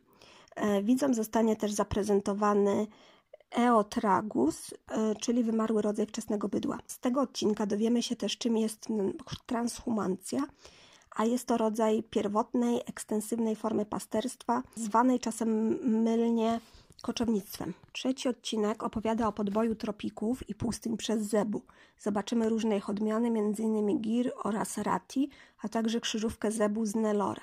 Ponadto e, ponownie znakowanie bydła i upuszczanie krwi, a także trofeum na ścianie głowę zebu i rzeźbione figurki z jej wizerunkiem. Trzeba jednak zaznaczyć, że w odróżnieniu od wymienionego już dokumentu Była sobie krowa, ten serial akcentuje co chwilę użytkowość i materialne znaczenie zwierząt w służbie człowiekowi, co może nie spodobać się wegetarianom. Serial jest obecnie dostępny na playerze, a także na kanale Plus Premium. Wspominam o nim dlatego, że mm, mało jest seriali o krowach, a przynajmniej na pierwszy rzut oka, a przynajmniej trudno nam sobie na szybko przypomnieć taki serial. Krowie motywy filmowe. Nowy Janko Muzykant, reżyseria Jan Lenica, Polska 1960. Wracam na chwilę do wątku polskiego, bo oto w interesującej animacji Lenicy pojawia się mechaniczna krowa w kształcie pocisku, która od strony widza pozostaje otwarta tak, że widzimy mechanizmy ukryte w jej środku. Janko Muzykant zajmuje się jej wypasaniem i grą na flecie. Poruszają się zresztą to tak, jak gdyby jechali na taśmociągu. Ten artystyczny eksperyment łączy ze sobą różne techniki: ludowe wycinanki, elementy secesji, zdjęcia, a także poklatkowe obrazy rodem ze zdjęć Edwarda Muybridge'a, e, zwanego ojcem ruchomego obrazka. Śniadanie u Tiffany'ego, angielskie Breakfast at Tiffany's, reżyseria Blake Edwards, USA 1961. W jednej ze scen zobaczymy głowę byka na ścianie. Siedzi na niej rudy kot Holly Golightly. I znowu wątek polski, czyli Bolek i Lolek, tym razem odcinek szósty Korrida, reżyseria Lechosław Marszałek, Polska 1963. Po raz trzeci odwołuje się dzisiaj do Bolka i Lolka, a w tym odcinku z kolei chłopcy bawią się w korridę, jednak rolę byka pełni tutaj koza. Szwedzkie wczasy, po szwedzku Solska Psresan e, w reżyserii Lasse Oberga. To jest film szwedzki z 1980 roku, oparta na zderzeniu dwóch kultur komedia. Zawiera scenę, w której szwedzcy bohaterowie przebywający na wakacjach w Hiszpanii mm, siedzą w pokoju hotelowym e, i za nimi widoczny jest taki kilim, że tak powiem, naścienny. No, nie chcę powiedzieć arras, bo, bo nie jest to dzieło sztuki, natomiast jest to taki kilimek. Ci, którzy żyli na przełomie lat 80., e, 90., to wiedzą o co mi chodzi. To jest taki kilim, e, na którym często były jakieś zwierzęta typu słynny jeleń na rykowisku. E, już się uśmiecham na samą myśl. E, albo na przykład jakieś stado pędzących koni. Ale tym razem chodzi mi o to, że w tej scenie jest właśnie ukazana scena z korydy i widzimy w tle bohaterów właśnie byka walczącego z matadorem. Anna Pesson, Bez snu, reżyseria Francesco Don Giovanni, 2015 rok. Ten niespełna 40-minutowy dokument przybliża nam sylwetkę szwajcarskiego hrabiego Karla Ulyssesa von Salis Marschlinsa, e, który żył w latach 1760-1818 e, i był on przyrodnikiem zafascynowanym szczególnie botaniką, entomologią oraz konchologią, czyli nauką muszlach mięczaków. Film koncentruje się na jego podróży do Królestwa Neapolu, którą odbył w 1789 roku, a o której napisał książkę. Cytaty z niej zostały wplecione w ten melancholijny wideoesej, w którym opuszczone ruiny, do których wdarła się natura, stanowią ilustrację. Widoczny, wizerunek krowy, widoczny również na plakacie do filmu, pojawia się tutaj na jednym ze starych dokumentów. I tradycyjnie pora na moje top 3 filmów o krowach. I tutaj jedna uwaga. Dzisiaj, jeśli chodzi o różnicę między miejscem pierwszym a drugim, to naprawdę były to dosłownie, można powiedzieć, milimetry taśmy filmowej, mm, dlatego że ostatecznie mm, zadecydowała e, ilość e, czasu ekranowego, w którym pojawia się zwierzę, bo zarówno te filmy, które ten film, który pojawi się na miejscu pierwszym, jak i drugim, bardzo y, obydwa lubię, no ale zdecydowałam ostatecznie, że jednak ten film, który, e, w którym zwierzęcia jest więcej po prostu na ekranie, mm, wygrywa to zestawienie. I tak zaczynając od miejsca trzeciego. Na miejscu trzecim w tym miesiącu Krowa z 2021 z uwagi na skupienie się na losie jednostki, której kamera towarzyszy w najważniejszych wydarzeniach z jej życia, np. macierzyństwie, aż po śmierć. Prawda w oczach Lumy jest bezcenna. I to spojrzenie zostaje z widzem, mam taką nadzieję, po seansie. Żywię też nadzieję, że los Lumy wpłynie na widzów w taki sposób, że inaczej spojrzą na te wspaniałe zwierzęta, a znajdzie to odzwierciedlenie w koszyku zakupowym i przy podejmowaniu kolejnych decyzji żywnościowych. Miejsce drugie. I tutaj, tak jak wspomniałam, naprawdę niewiele, mm, niewielkie są dzisiaj te różnice pomiędzy tymi dwoma filmami, bo myślę, że oba zasługują naprawdę na obejrzenie. Jeżeli mm, interesuje nas postać krowy w kinie, to są obydwa obowiązkowe, ale dzisiaj na miejscu drugim e, z minimalną, minimalna przegrana, mm, chociaż no w sumie nie przegrana, bo i tak jest ten film no bardzo wysoko w moim zestawieniu. Złoty wiek 1930. E, krowa leżąca na łóżku to dla mnie kwintesencja obecności tego zwierzęcia w kinie. Scena ta jest zarazem surrealistyczna, komediowa, jak i zderzająca to, co bydlęce, tu mówię w cudzysłowie, a zatem w potocznym mniemaniu podłe z gustownym, bogatym wnętrzem.